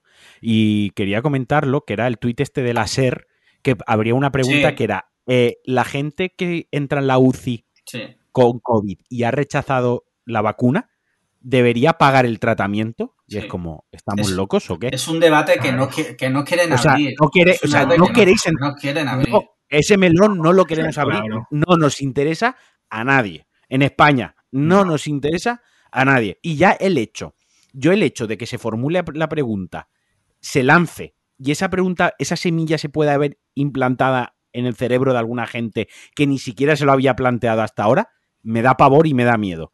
Porque si algo bueno tiene la, la- la sanidad universal, es que la palabra lo dice, universal. Y a lo mejor nos jode mucho moralmente y como sociedad y como el esfuerzo que hemos hecho todos, ¿no? Global, que decía antes Miguel, la conciencia global que hemos cogido todos con el tema del coronavirus. Que una persona ahora de- decida no vacunarse y por eso la tengamos que tener 15 días en la UCI, yo entiendo que te pueda enfadar. Yo puedo que te puedas enfadar. Pero es que si abrimos ese melón, ya empezamos con el, el cáncer de pulmón del que ha fumado, la cirrosis del que ha bebido. Ahora vamos escalando. Ya quitamos los vicios, el, el alcohol y tabaco. Ahora ponemos el que se ha hecho un E15 porque es runner, el, Pero, que tiene, claro. el que tiene la espalda atrofiada porque ha hecho, ha jugado al rugby Pero durante no, muchos años. no, no solo eso, sino otras cosas como la educación. Yo, ¿por qué, si yo no tengo hijos, yo por qué tengo que pagar Bueno, que parte sí, de mis estamos- impuestos vaya? No, te Pero- quiero decir, eh, si ya a mí hablamos- no melón sí. es peligroso, Yo digo el de, la, el, de, el de la salud, que el de la salud sí que hay cosas que se pueden atajar. El de la salud sí que se puede señalar muy directamente. Tienes cáncer de pulmón porque has fumado, ¿no? Quiero decir, eh, tienes cirrosis porque has bebido mucho. Tienes tal, por, o sea, la- el, el de la trazabilidad en la salud sí que se puede hacer muy, muchas veces muy directa a una enfermedad, una, a una, joder, no me sale otra palabra, pero bueno, me hago un mal eh, Mm. concreto. Entonces, Ujú. claro, es súper peligroso, tío, porque ahora, por ejemplo, eh, yo, por ejemplo, estoy haciendo kitesurf, pongamos, ¿no? sí. Me pego un toñazo de la hostia y sí, yo tendré un seguro que tal, pero a lo mejor eso me deja una lesión en el hombro para toda mi vida y dentro de 15 años, cuando vaya a, a que me miren el hombro, no me van a preguntar, ¿eso fue de hace una lesión de hace 15 años? Pues que te lo cubra el seguro. No, me van a atender, me van a atender. O si me reviento una, las rodillas corriendo, a lo mejor ahora con 35 años no pasa nada, pero a lo mejor con 65 las tengo reventadas porque corrí mucho cuando era joven y me van a atender igualmente. Y, y parece que correr es algo muy sano, pero nos puede traer problemas a posteriori. Entonces, claro, si la sanidad es universal, el, el juego es este, la baraja es esta, las cartas son para todos las mismas. Y si no, rompemos la baraja. Pero es muy peligroso abrir ese melón y no nos interesa, porque ya empezaremos con comes procesados. Muy bien, pues si ahora tienes colesterol, eh, te pagas tú la, la pastillita. Mm. Claro, tío, es que es peligrosísimo Sí, eso, sí. ¿sabes? Mm. No Yo sé, Ah, que ibas a, totalmente 100, de ibas a acuerdo. 125 con el coche. No te recoge la ambulancia. Te mueres ahí. Te mueres ahí. Porque ibas a, ah, ibas a 5 kilómetros por encima del límite de velocidad. Te mueres ahí, en la muy- cuneta de sangrado. Es muy Claro, peligroso tío, y- Es muy y- peligroso, y tío. es curioso. Que da sea- rabia, que da rabia, lo entiendo. Que te enfades, lo entiendo. Pero es peligroso, tío. Por suerte o no, vivimos en una sociedad, ¿Qué? en una sociedad española, en el que todas esas cosas supuestamente estaban ya más que superadas. Entonces, que se saquen esos debates, no veo a quién beneficia. No veo tampoco la razón de ser de, de sacar esas preguntas, y más en un medio que se le supone progresista como es la cadena ser. Curioso cuanto menos. Mm. A mí la no verdad sé. es que des- desde fuera me sorprende un montón. O sea, que los debates que se abren en España son siempre súper pol- súper polarizantes. Sí, sí. de, de unos contra otros, de blanco-negro, de... O sea, la verdad es que... O sea, si- siempre que vemos las noticias o los tweets, o sea, nos quedamos, la verdad es que perplejos en plan de, joder, macho, pero no sé, ¿por qué? Es que aunque te preocupe ese tema, ¿por qué lo tienes que plantear en esos términos? Sí, sí. O sea, es que la, la propia pregunta ya va como a... a, Claro, es ¿o estás capciosa. conmigo o estás contra mí, ¿sabes? Sí, O sea, la propia pregunta ya es a mala leche. Está claro, o sea, es es como- a pillar. Sí, sí, es como, no sé. Ya Sí. está. Simplemente quería sacarme eso porque llevo todo el día enfadado con esto, sí, por sí. una cosa que, que me enfada, porque aquí, y creo que esto es algo que no se debería hacer política de ello, porque todo, todo, todo el mundo, si no hemos estado enfermos alguna vez de algo, mm, lo ha estado algún familiar querido, o lo va a estar. mm, Y, y estas cosas son las típicas que hasta que no te tocan a ti, estás muy polarizado. Hasta que no te toca a ti, eres muy chulo y, y señalas muy bien con el Sí, dedo. sí, claro. Pero cuando te- le toca a tu madre, le toca a tu hermana, le toca a tu primo, le toca A a, ver, qué, tu, a ver qué piensas, claro. a tu abuelo, a ver qué coño piensas, ¿sabes? Sí. mm. Entonces, por eso digo que hay que andar, que no hay que hacer política, ni hay que polarizar, ni hay que ponerse unos contra otros con estos temas, porque es algo que sí que nos afecta a todos por igual. Lo de las vacunas y el COVID, obviamente, no, pero lo que las la temas de salud, pues yo qué sé, tío. O sea, que levante, o sea, que tire la primera piedra el que lleva una vida totalmente sana al 200%. Que ya para empezar, si vives en una gran ciudad, rollo Madrid, y vives en el centro, aunque tú quieras, no la llevas, porque te estás tragando toda la putísima polución de todos los coches. No, pero, que ya- pero el agua de Madrid, ejemplo te, el agua de Madrid te limpia. es verdad, es verdad. La Vía Madrid te purifica todo. Sí. Claro. Mira, una noticia de hoy, del día de hoy, y eh, no sé si, si estáis muy al día, y es que Jeff Bezos se ha montado en un cohete con forma de cipote, Sí. eh, ha viajado al espacio exterior y ha vuelto sano y salvo. Esto, bueno, pues, es interesante. El tema está que hay, como bien dice Miguel, hay un- he leído tweets totalmente encarnizados de eh, cosas mente, mente brillantísimas, tipo, con el hambre que hay en el mundo y los ricos Bueno, montándose en cohetes. Pues Es ojo, como ¿tú sabes lo, que ha hecho, que- ¿sabes lo que ha hecho? ¿Sabes lo que ha hecho luego? Actu- automáticamente ha donado 100 millones de dólares a José Andrés, al chef Sí. español Sí. para su o sea, para la, fundación esta que tiene la ONG contra el hambre en el mundo. O sea, ya el primer argumento de con todo el dinero que tiene y hay Pues- hambre en el mundo, primer y no seré yo quien defienda a un filántropo millonario de irse al espacio y de eh, privatizar la salida al, al espacio con lo que tiene que molar eso, ¿vale? No seré yo quien lo defienda, pero ese argumento en concreto, yo qué sé, pues el hombre seguramente por imagen, por imagen, haya hecho eso acto seguido porque sabía la que le venía encima, pero lo ha hecho. Vaya, Ya. que muchas veces el, el fin, o sea, el, el fin justifica los medios. Lo habrás hecho por quedar bien, pero lo has hecho. Ya es más de lo que hace, hace otro, ¿no? El, el caso es que hay mucha gente, y ahora eh, Miguel, como es doctor en ciencia, yo creo que podrá aportar algo de luz aquí. es que hay mucha gente que dice, bueno, ¿y eso para qué sirve? Ese dinero ahí tirado, ¿para qué? ¿Para que se pasee por sus cojones? Bueno, ahora Miguel, que lo, que lo, que lo desmienta o no, este tipo de cosas, a la larga, pueden traer beneficios a la humanidad, ¿no? Como que, no sé, eh, no sé, no sé decirte. Ver. eh, Yo creo que también hay que diferenciar cuando, yo qué sé, la NASA está desarrollando una nueva red de satélites o los ingenieros aeroespaciales están en plan haciendo mediciones de cómo calcular nuevas órbitas para satélites y Jeff Bezos, o Jeff Bezos está dándose un paseo espacial. Vale. Porque la verdad es que yo cuando, Sí. cuando, exacto, yo cuando lo veo, la verdad es que lo primero que pienso es con la cantidad de proyectos súper interesantes y súper relevantes que hay por hacer, ¿por qué es ese, es ese tu sueño? Quiero decir, por, joder, ya podría ser su sueño curar el cáncer. o sea, es que, joder, o sea, es que me parece, me parece un sueño igualmente de, joder, imagínate, o sea, ¿por qué no? Porque no puede ser su sueño curar el, descubrir, no ellos, pero joder, financiar sí, sí. un proyecto que descubra Yo- la cura del cáncer. Quiero decir, Por- joder, yo Por sé, ejemplo, en, este, en este punto, por ejemplo, Elon, Elon Musk y todo lo que rodea a Elon Musk, ¿no? Eh, Sí. Yo le tengo bastante tirria.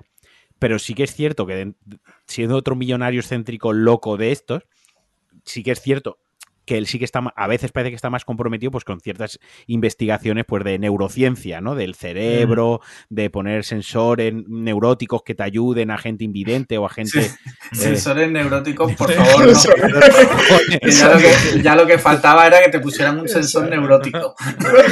neurótico pita el sensor.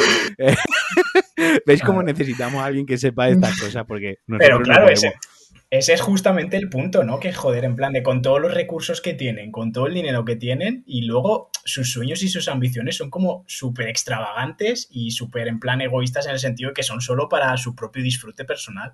Que es en plan de, joder, es que esa gente solo podía avanzar décadas en, en un- en el campo que, que quiera. O sea, tiene Sí. los recursos para hacerlo. Y sin embargo se dedican a darse paseos por el espacio. De 11 pues, minutos. Sí. Claro. Yo o la sea, verdad pues, es que- Yo no soy, o sea, hay, bueno, o sea, seguro que tenéis algún amigo que es un flipado de estas cosas, de los cohetes y tal. A mí la verdad es que nunca es algo que me ha gustado especialmente, ni el tema de, los viajes espaciales, ni, ni la exploración eh, del espacio. Bueno, creo que es interesante a nivel de humanidad. No, no me refiero a lo de los más o lo de o de Jeff Bezos, ¿no? Hablo de pues, las misiones de la NASA y demás. Dime, dime. No, que yo iba, por darle el contrapunto a lo que estabas diciendo, ¿no? Sí. La parte positiva que quizás yo le vea a esto.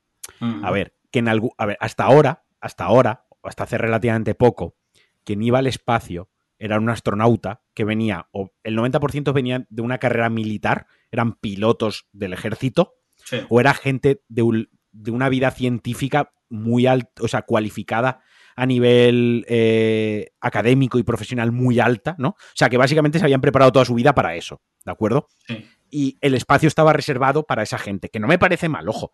Pero en algún momento, en algún momento, el primer ser humano normal, entiéndase por normal como una persona que no ha dedicado su vida en pleno a, a- a ser piloto de cazas, luego piloto para llegar a una persona normal, vaya al espacio, aunque sea 11 minutos. En algún momento esa línea se tenía que cruzar, ¿no? O sea, mira, un ser humano normal, porque en mi cabeza yo siempre, los astronautas siempre han sido gente de otra, de otra materia, Sí. ¿no? De, de- es- es lo más alto que puede llegar es a ser astronauta en la sociedad y, me- y ni médicos, ni no sé, es astronauta. ¿Por qué? Porque la gente que ha salido fuera del planeta se cuenta a, día de hoy centenares, ¿de acuerdo? Pero no miles, mil, o sea, siguen siendo gente súper, súper especial y que han hecho algo súper, súper exclusivo, insisto, especial, algo que ha ido más allá, que ha trascendido más allá de la humanidad, que es ir al puto espacio.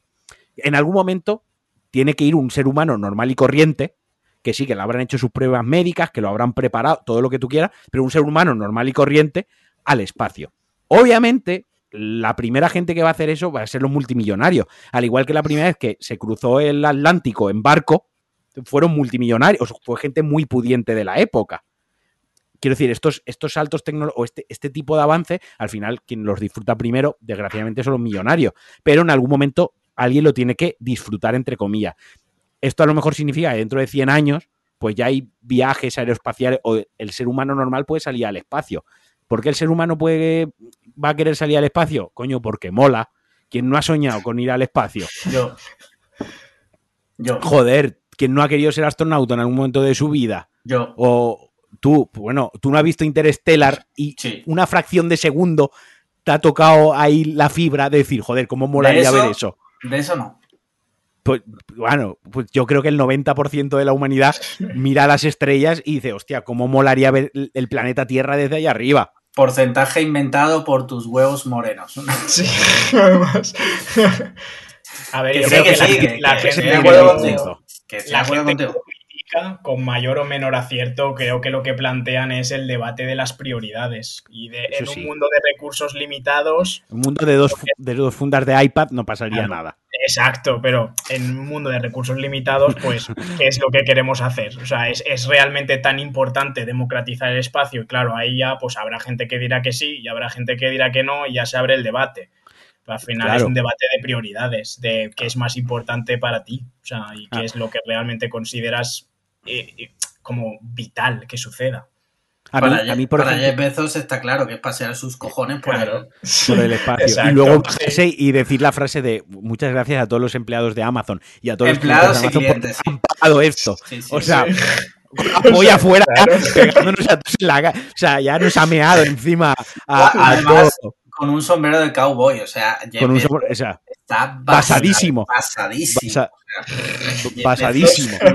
Claro. O sea, yo creo, yo creo que el tema está, para mí, para mí, o lo que a mí me molesta es el tema de la o sea, lo ostentoso de todo. O sea, lo de el tema del sombrerito del cowboy, el tema de hacerlo de un espectáculo mediático, el tema de la ruedita de prensa antes y después. No sé si me explico. Quiero decir, pero eso, toda esa extravagancia.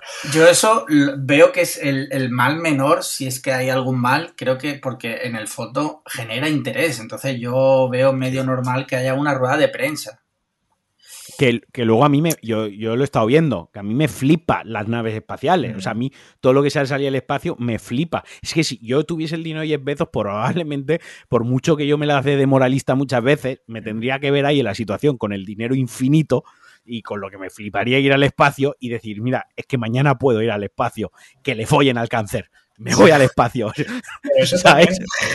Eso también claro. un poco con el tema de la motivación, ¿no? Porque es decir, ellos dan la rueda de prensa antes y después y tal, porque al final lo que lo hacen por su propio ego y por su propia vanidad y mírame yo qué guay soy, que voy al sí. No lo hacen por mejorar a la humanidad y que dentro de 100 años haya viajes espaciales para todo el mundo y tal. Entonces a mí al final también lo que me da un poco de rabia es que aunque sea excéntrico y digas, bueno, que se gaste el dinero en lo que quiera, sí, pero no no, evidentemente no está el bien común en su mente y tal, y luego podrá donar 100 millones y lo que quieras, pero el viaje espacial lo ha hecho porque quería hacerlo y porque quería jactarse de que puede hacerlo, no por el bien de la humanidad. Sí, sí, es como, y por ejemplo, el, ejemplo que yo ponía antes con los astronautas, que es decir, un astronauta a veces, o sea, a veces no, el astronauta al final lo eligen. No es su cap, no es yo voy por, por mi polla, yo no voy por mis millones. O sea, tú puedes ser un piloto de las Fuerzas Armadas de los Estados Unidos, eh, que tu padre era el, general Rambo, ¿no? Eh, no sé, me ha salido eso. Podría haber dicho algo más coherente. George Bush, tu padre puede ser George Bush. Eh, cualquier historia y tal, y luego ya es allí, tienes un problema auditivo de no sé qué historia y te descartan directamente. O que tienes gafas. O que tienes gafas y te descartan porque tiene media diotría, si eso se puede tener, eh, ¿sabes? Te descartan. y eres el putísimo amo que te has preparado, que has estudiado, no has follado en tu vida solo por estudiar para ir al espacio y te descartan. Eh, Claro, y ahora ya hay 10 pesos y pone ahí los millones y va al espacio, ¿sabes? Mm. Ya. Claro. En fin, aquí, claro, entramos en un debate que no me apetece nada tener a esta hora también, que es el de mm, si los ricos pueden hacer lo que quieran con su dinero. Bueno, poder pueden, pu- puesto que lo hacen. Deberían. O sea, Mm. Es un debate... De- deben hacer lo que les dé la gana. de- de- Es otra cosa. Sí, sí. Pero bueno. Eh, Yo creo está. que lo que deberían hacer es darnos a nosotros todo su dinero, pero Sí. eso lo hablamos otro día. Sí. Y no al contrario, no darle nosotros todo nuestro dinero comprando en Amazon, por ejemplo. Claro. Mm. Bueno, cambiando de tema a algo un poquito más desenfadado. eh, no sé si sabéis, Marquino sí, Miguel no lo sé, que Valve ha sacado una consola nueva. Bueno, ha sacado, no ha sacado, ha presentado Para octubre, creo. para octubre una un híbrido videoconsola portátil barra ordenador Ujú. en el que eh, dicen funcionarán la mayoría de juegos de Steam, si no me equivoco, Marquino. Sí, a ver, es un- Eh, es una consola portátil, re- re- resumo súper rápido, eh, y que se puede conectar también a monitor externo, con lo cual puede jugar en portátil o puede jugar en sobremesa. Y la verdad, Ujú. pinta chulo, pinta guay. Marquino, Vale. Sí, a ver, es básicamente lo que es es un ordenador portátil, super chetado, con una pantalla y con dos yu- mm, y con pad, ¿no? O sea, con, con mandos mm, integrados, lo que vendría a ser una, la Switch Pro, que debería haber presentado Nintendo, la ha presentado, la ha presentado Valve. Eh, se sale en tres, en tres modelos, el más pelado es que vale una pasta, el en España, yo voy a ver los precios españoles. vale, sí, sí. El de 64 gigas, que el disco duro es un disco duro normal, vale ya 419 pavos. Y luego la que ya es interesante, que es la de 256, que lleva el disco NVMe, el, S, el SSD de alta, el super rápido, como ya la Play, eso ya te vas a 550 pavos. Y estamos hablando de 256 gigas, que ahí no te cabe el, el Call of Duty eh, Warzone, no cabe, no cabe, o sea, literalmente hay juegos que no caben ya a día de hoy. Mola mucho, sí que es cierto que lo que mola mucho es que, pues, sobre todo el, el tema de que la puedas conectar a un monitor. Por ejemplo, mucha gente a la hora de hacer un PC Master Race para jugar, dices que me ahora me tengo que gastar 2.000 euros porque la torre, porque tan. Bueno, pues aquí sabes que no vas a tener lo mejor de lo mejor, pero sí que sabes que la vas a conectar al monitor y vas a jugar a juegos de Steam. Con todo lo bueno que tiene, que No se escucha, Marquino. Sí, se apre- No, No, no, no se te escucha, ¿no? no. Tenemos otro problema técnico y es que Marquino ahora mismo no se le escucha. Está haciendo intentos. Eh, pero no, no, parece escucha. que el, mic, el mic, como que el micro haya muerto. O sea, a ver, nos han metido un virus en los micros. Sí. Eh, Mira, la, mira la línea.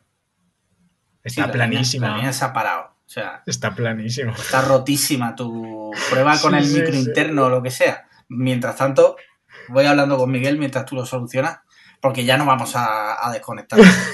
Vamos a...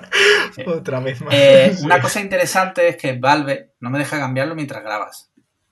¿Cómo que no? ¿Cómo que arriba, arriba en la rueda. deja, sí, en settings. sí. Se ha ido. Bueno, ahora, ahora volverá. Eh, una cosa interesante, a ver, Parlem, Parlem. no, no, Parlem, no. no se escucha, tío. En la, ruede- en la ruedecita arriba no te deja cambiarlo. ¿Qué has hecho, tío? Puede ser. Lo has jodido. Eh, bueno, pues vamos a parar y ahora ¿Me, seguimos. me Ah, oís? ahora Ay, sí, ahora sí. ¿Qué has hecho? Ahora ¿Me sí. oís? No, no, nada, juro que no he hecho nada. Bueno, eh, le estaba contando a Miguel y a nuestra audiencia que una cosa interesante también es que Valve ha comentado que muchos juegos van a estar optimizados para la, para la consola. ¿Por qué? Mm. Hombre, porque no es lo mismo jugar al GTA V en un. Bueno, el GTA V o el Cyberpunk en un PC de 4.000 pavos que en esa maquinita.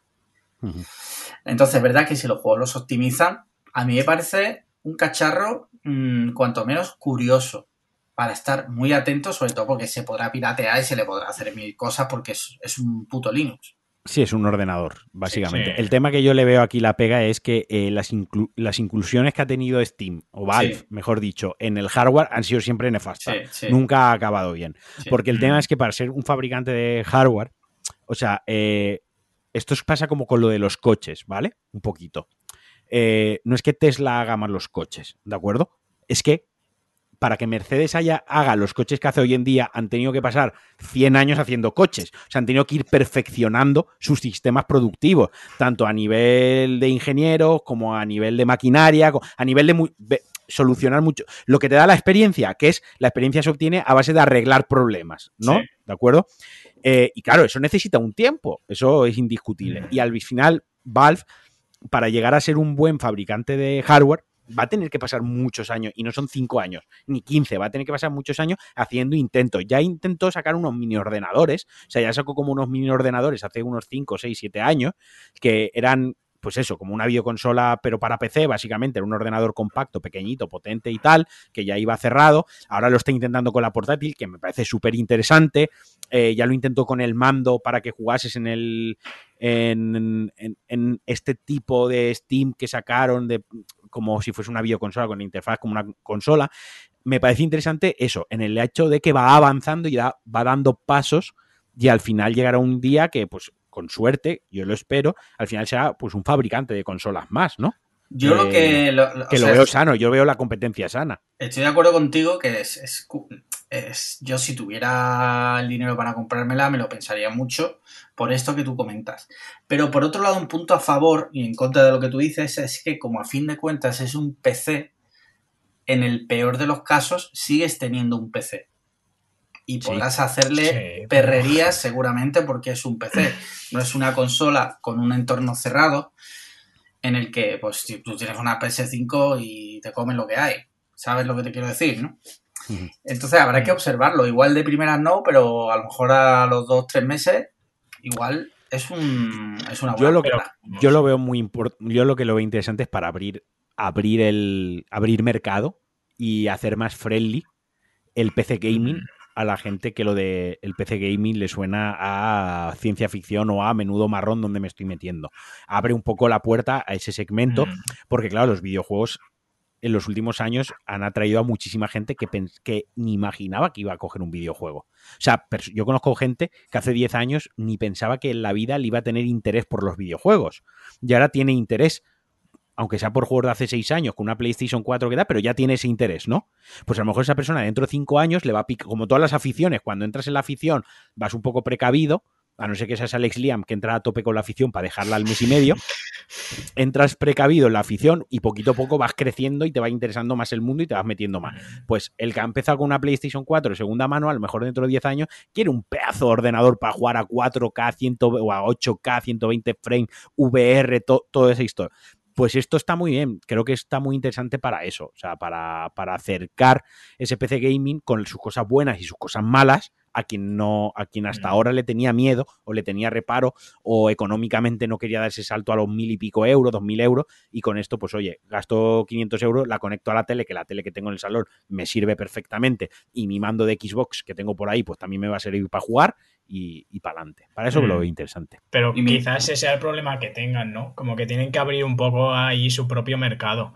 Porque yo que sé, a lo mejor el yo que soy jugador de consola, mm, no me quiero pasar al gaming. Y me imagino que habrá muchos jugadores de consolas que no se quieran pasar al PC tampoco. Igual me puedo imaginar que los jugadores de PC no van a querer esa consola tampoco, van a querer su PC de miles de euros. Entonces, claro, mm, tendrán que abrir su, su propio nicho y su propia demanda, ¿no? Porque justo, o sea, ahora mismo habrá gente que quiera dar el salto, pero no sé si es una mayoría de la gente. Yo, por ejemplo, que a mí me gusta el PC gaming, yo esto no lo valoro para allá. Pero yo a lo mejor el día que mi PC ya se quede muy anticuado y Mm. tenga que dar el salto a... me re- porque yo los PCs, por ejemplo, y creo que la gran mayoría de la gente, tú vas renovando piezas del PC, pero llega un día que dice, venga, va, me hago un PC nuevo, porque ya tengo que cambiar el- la RAM o tengo, el, el tipo de RAM o tengo que cambiar el procesador y ya con la pasta que me vale, ya me hago uno nuevo con todo nuevo, ¿no? Y jubilas el anterior que tienes pues yo creo que a lo mejor el día que yo dé el paso, si esto ha avanzado más y hay más modelos, pues a lo mejor ya doy ese paso y digo, joder, pues mira, esto más, me es más cómodo porque ocupo menos espacio en mi espacio de trabajo, no necesito la torre, es portátil. Ahora, por ejemplo, yo cuando me voy a Málaga y vengo a Valencia, el ordenador de jugar yo no me lo puedo llevar, pues una torre del carajo Claro. Mm. yo no me puedo ir arriba y abajo. Pues a lo mejor dentro de 10 años digo, mira, ya he pasado esa fase de querer jugar a todo a tope de puto power de gráficos, me conformo con algo más modesto, entre comillas, pero ganando, pues que si me voy a un hotel me la llevo, si me voy de vacaciones, si me mudo, si tal, no sé qué. ¿Y por qué no haces, caja. por qué no haces una cosa mejor que es Te- tener te dos regalo- PCs? Ah, vale, digo, te regalo a ti el PC y me compro esto. No, no, no. Te compras dos PCs, pepino, O te por- gastas 8.000 euros, tienes uno en Valencia y otro en Málaga. Claro, o la gente, Claro. por ejemplo, que tiene usuaria de Apple, de, de iOS y del entorno Apple, que ahí están súper restringidos con el tema del gaming, pero quieren jugar y no se quieren comprar una consola, porque patatas, ¿no? Pero tienen el gusanillo de que juegan algunas cosas en, en iOS que son compatibles, o juegan a través de Parallels, a- haciendo una partición con Windows y tal, y a lo mejor digo, venga, va, pues me voy a comprar esto, que sin comprarme un ordenador nuevo, Mm. sin montarme ahora un ordenador, porque ya tengo mi iMac con mi M1 que me gusta, ¿qué tal? Venga, va, me compro esto y oye, pues lo conecto al monitor y, y juego un ratillo. No sé, Mm. me parece que sí, yo creo que sí que va a vender rela- relativamente bien. No va a ser un- un- unas ventas como Nintendo, pero yo creo que, que mal tampoco va a vender. Cuanto menos curioso. Bueno, ¿y hay que alguna, alguna noticia de- más de videojuegos? ¿Algo que contarnos? No, así interesante no. ¿A qué estás jugando tú últimamente, Miguel? Al Valhalla, Ajá, que vale. uf, menudo, me- mira qué largo ese juego, ¿eh? Pero bueno, ahí estoy echándole horas hasta que me lo termine. Vale, vale, vale. ¿Y tú, Marquina, qué estás Yo sigo con el, con el Assassin's Creed Odyssey porque me pillé el primer DLC. Nunca me había comprado un DLC de Assassin's Creed Hasta, hasta este juego. Porque me lo acabé y me moló tanto que dije, venga, va, voy, mm, eh, quiero seguir echándole horas. Y el DLC está muy bien planteado. No sé si. Supongo que en el Origins está igual de planteado y creo que en Valhalla también. Me suena. Por los anteriores, creo que no estará igual de planteado, igual de bien los planteados los DLCs. Pero aquí han jugado con una cosa muy bien, que es que cuando tú acabas la, la historia principal y has hecho, digamos, las secundarias que sueles hacer habitualmente un jugador estándar, no un comple no alguien que va a completar el juego al 100%, sino pues haces las secundarias que te vas encontrando. Cuando acaba eso, hay como tres o cuatro zonas del mapa que tú no has visitado, que tú directamente no has ido a esas zonas del, del mapa. Y el DLC, el DLC te lleva obliga. a esas, te obliga a ir a esas zonas del mapa. Entonces, no es como, a mí me da un poco de miedo el DLC, es, "Vale, ahora pillo el DLC y tengo que volver a jugar en Atenas, ¿no? En esa zona donde a lo mejor he echado siete horas entre la misión principal y la secundaria. No, te lleva a una zona del juego, por ejemplo, el, el- el DLC está, el primer DLC está capitulado, son tres capítulos, pues el primer capítulo te lleva a Macedonia, que es una zona del juego que cuando tú la visitas en el juego, muy raro porque no hay nada. O sea, está como muy chula la zona, pero no hay puntos de interés, no hay cosas que hacer en esa zona y es bastante tocha, claro, porque el primer capítulo del DLC es toda esa zona y ahí ya te invita a explorar la zona, a jugar en ella, tal. Ahora, el segundo DLC es otra zona donde no había estado. Entonces, esa por forma de plantearlo, pese a que yo soy hater de los DLCs, porque si me vas a vender el juego me lo vendes y ya está, luego no me... Curioso, curioso cuando tienes un podcast llamado DLC.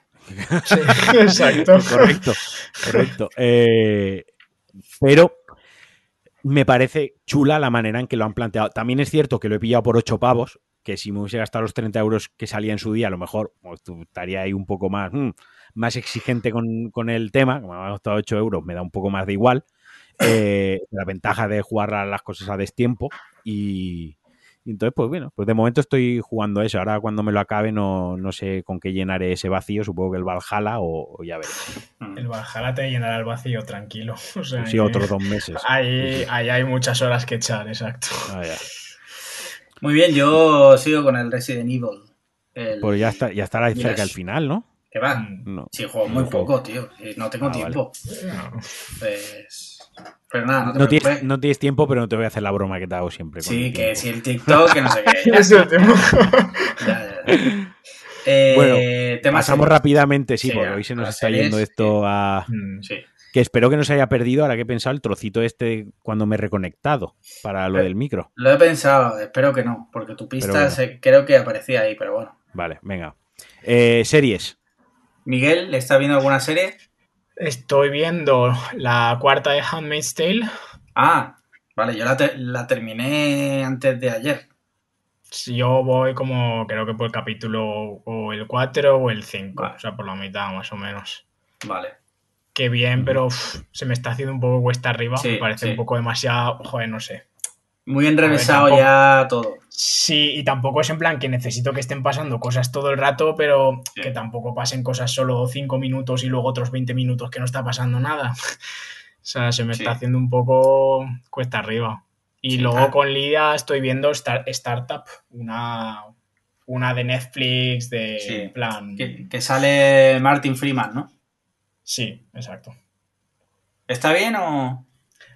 La verdad es que la, la primera temporada nos gustó mucho, en plan de nos la fundimos en dos o tres días y ahora estamos viendo la segunda y ya la estamos empezando a ver como... O sea que la primera temporada sí la súper recomiendo, luego la segunda ya es más para echar un rato. Vale. Vale, vale, vale. ¿Y tú, Marquino? ¿Tú series Yo- no? Porque eres cinéfilo. Correcto, yo no he visto series. La última, vi el último capítulo de Loki, Vale. que Mm. me gustó mucho. El último capítulo me gustó.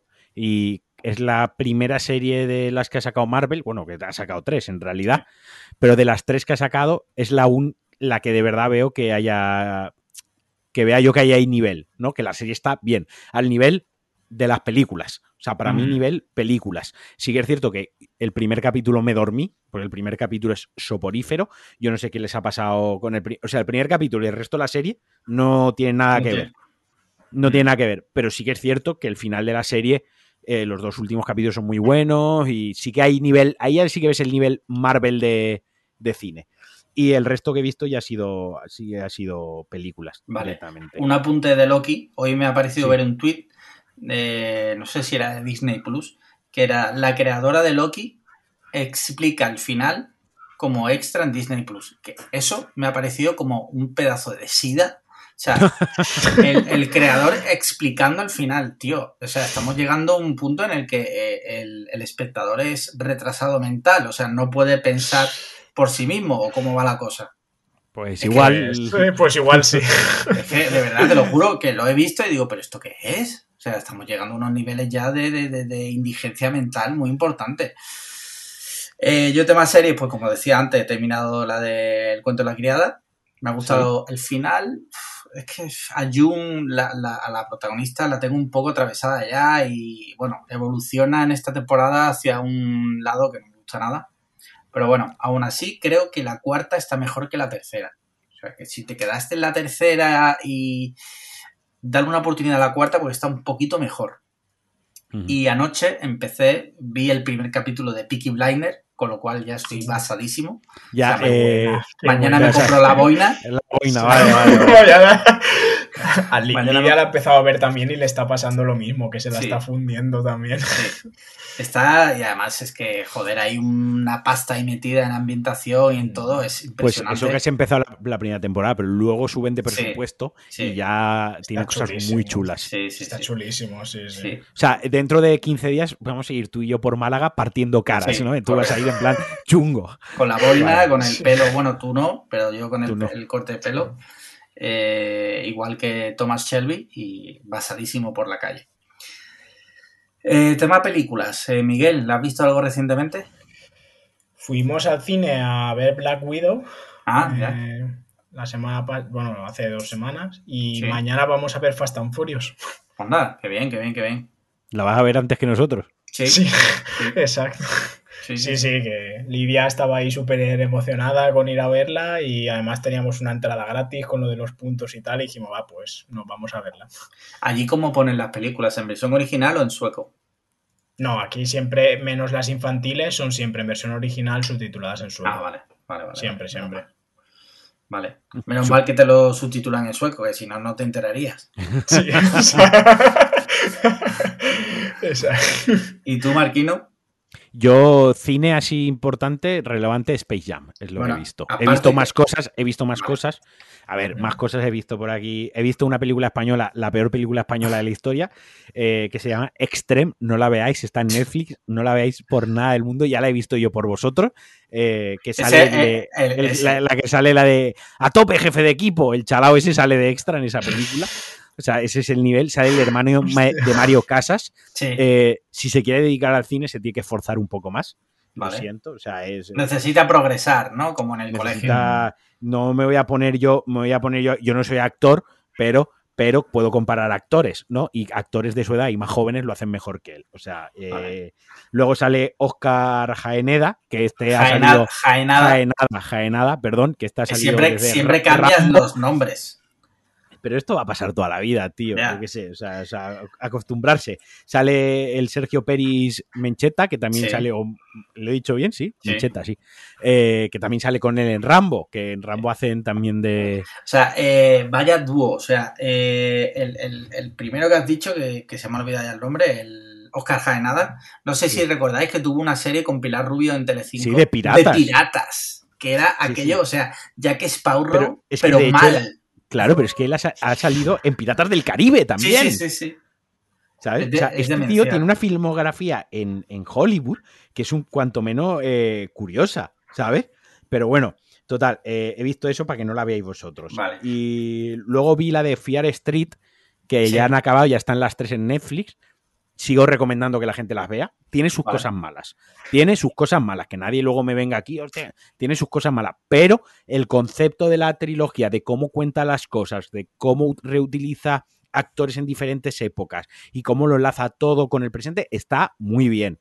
Tanto es así que el otro día salió la noticia de que el director de las tres pelis Sí. eh, iba para HBO, iba a hacer un, Iba a hacer Una- la serie de un caso True Crime que ocurrió, que lo tenéis en Netflix, que se llama The Staircase, que es, eh, es un caso de un escritor famosillo en Estados Unidos, que su mujer aparece muerta eh, al borde de una escalera. Y bueno, no hay pruebas que le incriminen directamente. Bueno, tampoco nos cuentes la serie. En la cuestión. duras declaraciones. es que no va, no va a contar ya la serie. el truco. vale, vale. Perdón, perdón, perdón. No, si queréis verlo, ya os lo cuento. No, a lo que iba es. Me parece hacer. O sea, a este director lo han elegido porque han visto esto y sí que es, Es una cierto- mujer, ¿eh? Eso, perdón, directora, perdón. Eh, para el miedo, o sea, cómo graba el miedo, el crimen, el gore, los asesinatos y tal, yo lo veo súper acertado. Yo lo veo acertado.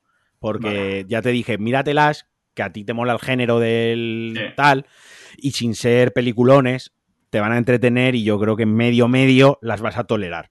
Eh, luego vi la de la purga infinita, purga de Forever Purge eh, y Space Jam. Esas son las que he visto así más. Space Jam yo también la he visto. ¿Qué tal? Cuéntame.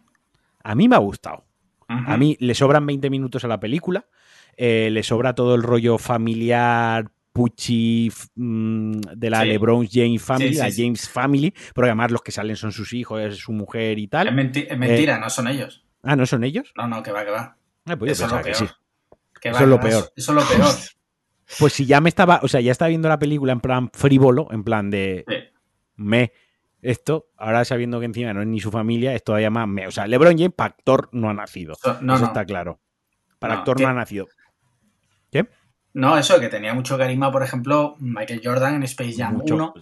Sí. eh, y luego, aparte de eso, la parte de la familia sobra por completo. O sea, la película gana muchísimo cuando es LeBron James en los mundos estos que están súper chulos, los mundos de Juego de Tronos, de Harry Potter, toda esa parte mola muchísimo. Sí. Y cuando se pone rollo familiar, que si la familia, que si padre e hija. La me autosuper- cuentes- no, la no- superación. No me cuentes eso. O sea, me suda la polla. O sea, yo quiero ver un partido de baloncesto entre LeBron James, Bugs Bunny y unos putos alienígenas, ¿sabes? Claro, o sea, O sea, no Pero- quiero el rollo familiar. Tengo los 37 años, tengo.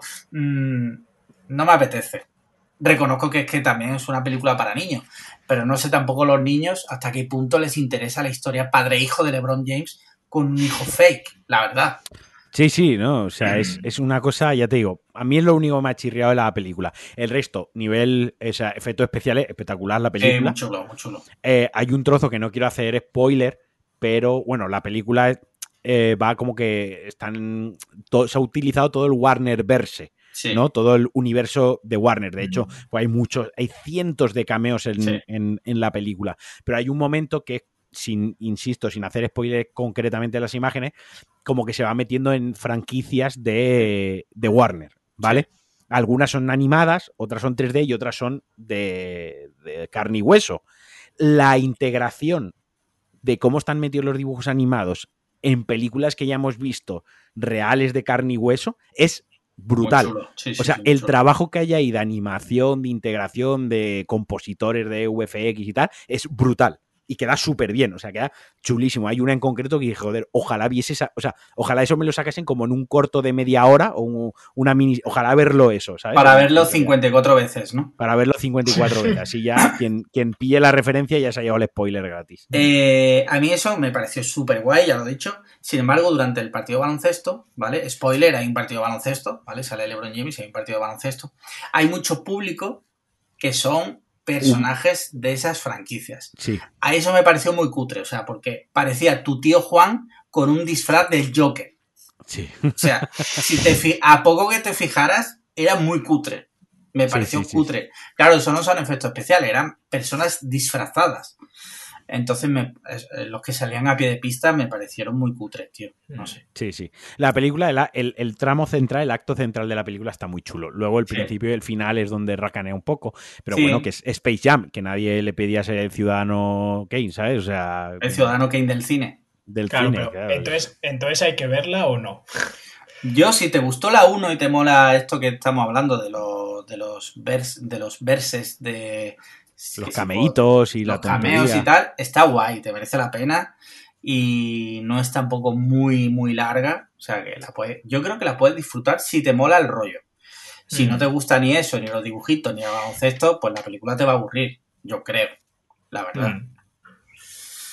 Y ya está. Yo creo que con está. eso zanjamos Ya el programa hecho. el programa hecho. O sea, ha quedado un programa bastante apañado.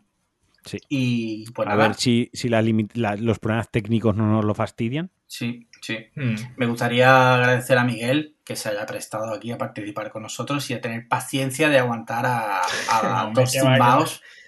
Yo encantado, encantado. Sí. O sea, con la- todas las veces que queráis. Pues muchas gracias, Miguel, porque de verdad que se ha hecho un rato muy agradable y hemos aprendido mucho. Eh, muchas gracias, Marquino, una vez más por deleitarnos con tu presencia, por prestarte a esto. Ya sabemos que te caemos mal, tanto yo como los oyentes. El primero peor que los segundos, pero sí. Sí, sí, sí. sí. Y bueno, pues gracias, como no, a nuestros oyentes, especialmente a los mecenas. Y bueno, ya sabéis, comentarios, sobre todo si son de hate en, en iVoox, cinco estrellas en Apple Podcast. Sí, porque los comentarios de hate luego nos lo pasamos muy bien. Sí, sí, lo Nos mandamos captura y Sí. estamos ahí un rato comentándolos Sí, entre sí, sí. jarana, entre risas. Sí, sí. Y nada más, un abrazo a todos y nos Bueno, la semana que viene podemos decirlo. capítulo. No, no vamos a capi- decir, no vamos a decir quién. Podemos decirlo porque es el último minuto del programa y poca gente llega hasta el último minuto. Pero ¿y si Así se gafa? para ¿Y si se gafa? Si se- bueno, se nos han gafado 200.000 cosas y no Vamos a decir, va- vamos a decir, sin decir su nombre, es una persona en España muy top, que tiene un podcast diario Muy top. muy top, que escucha mucha gente y además es una persona que todos los días viste igual. Fin. Atad cabos. Atacaos. Bueno, muchas gracias y un abrazo fuerte. Chao. Ay, no está grabando.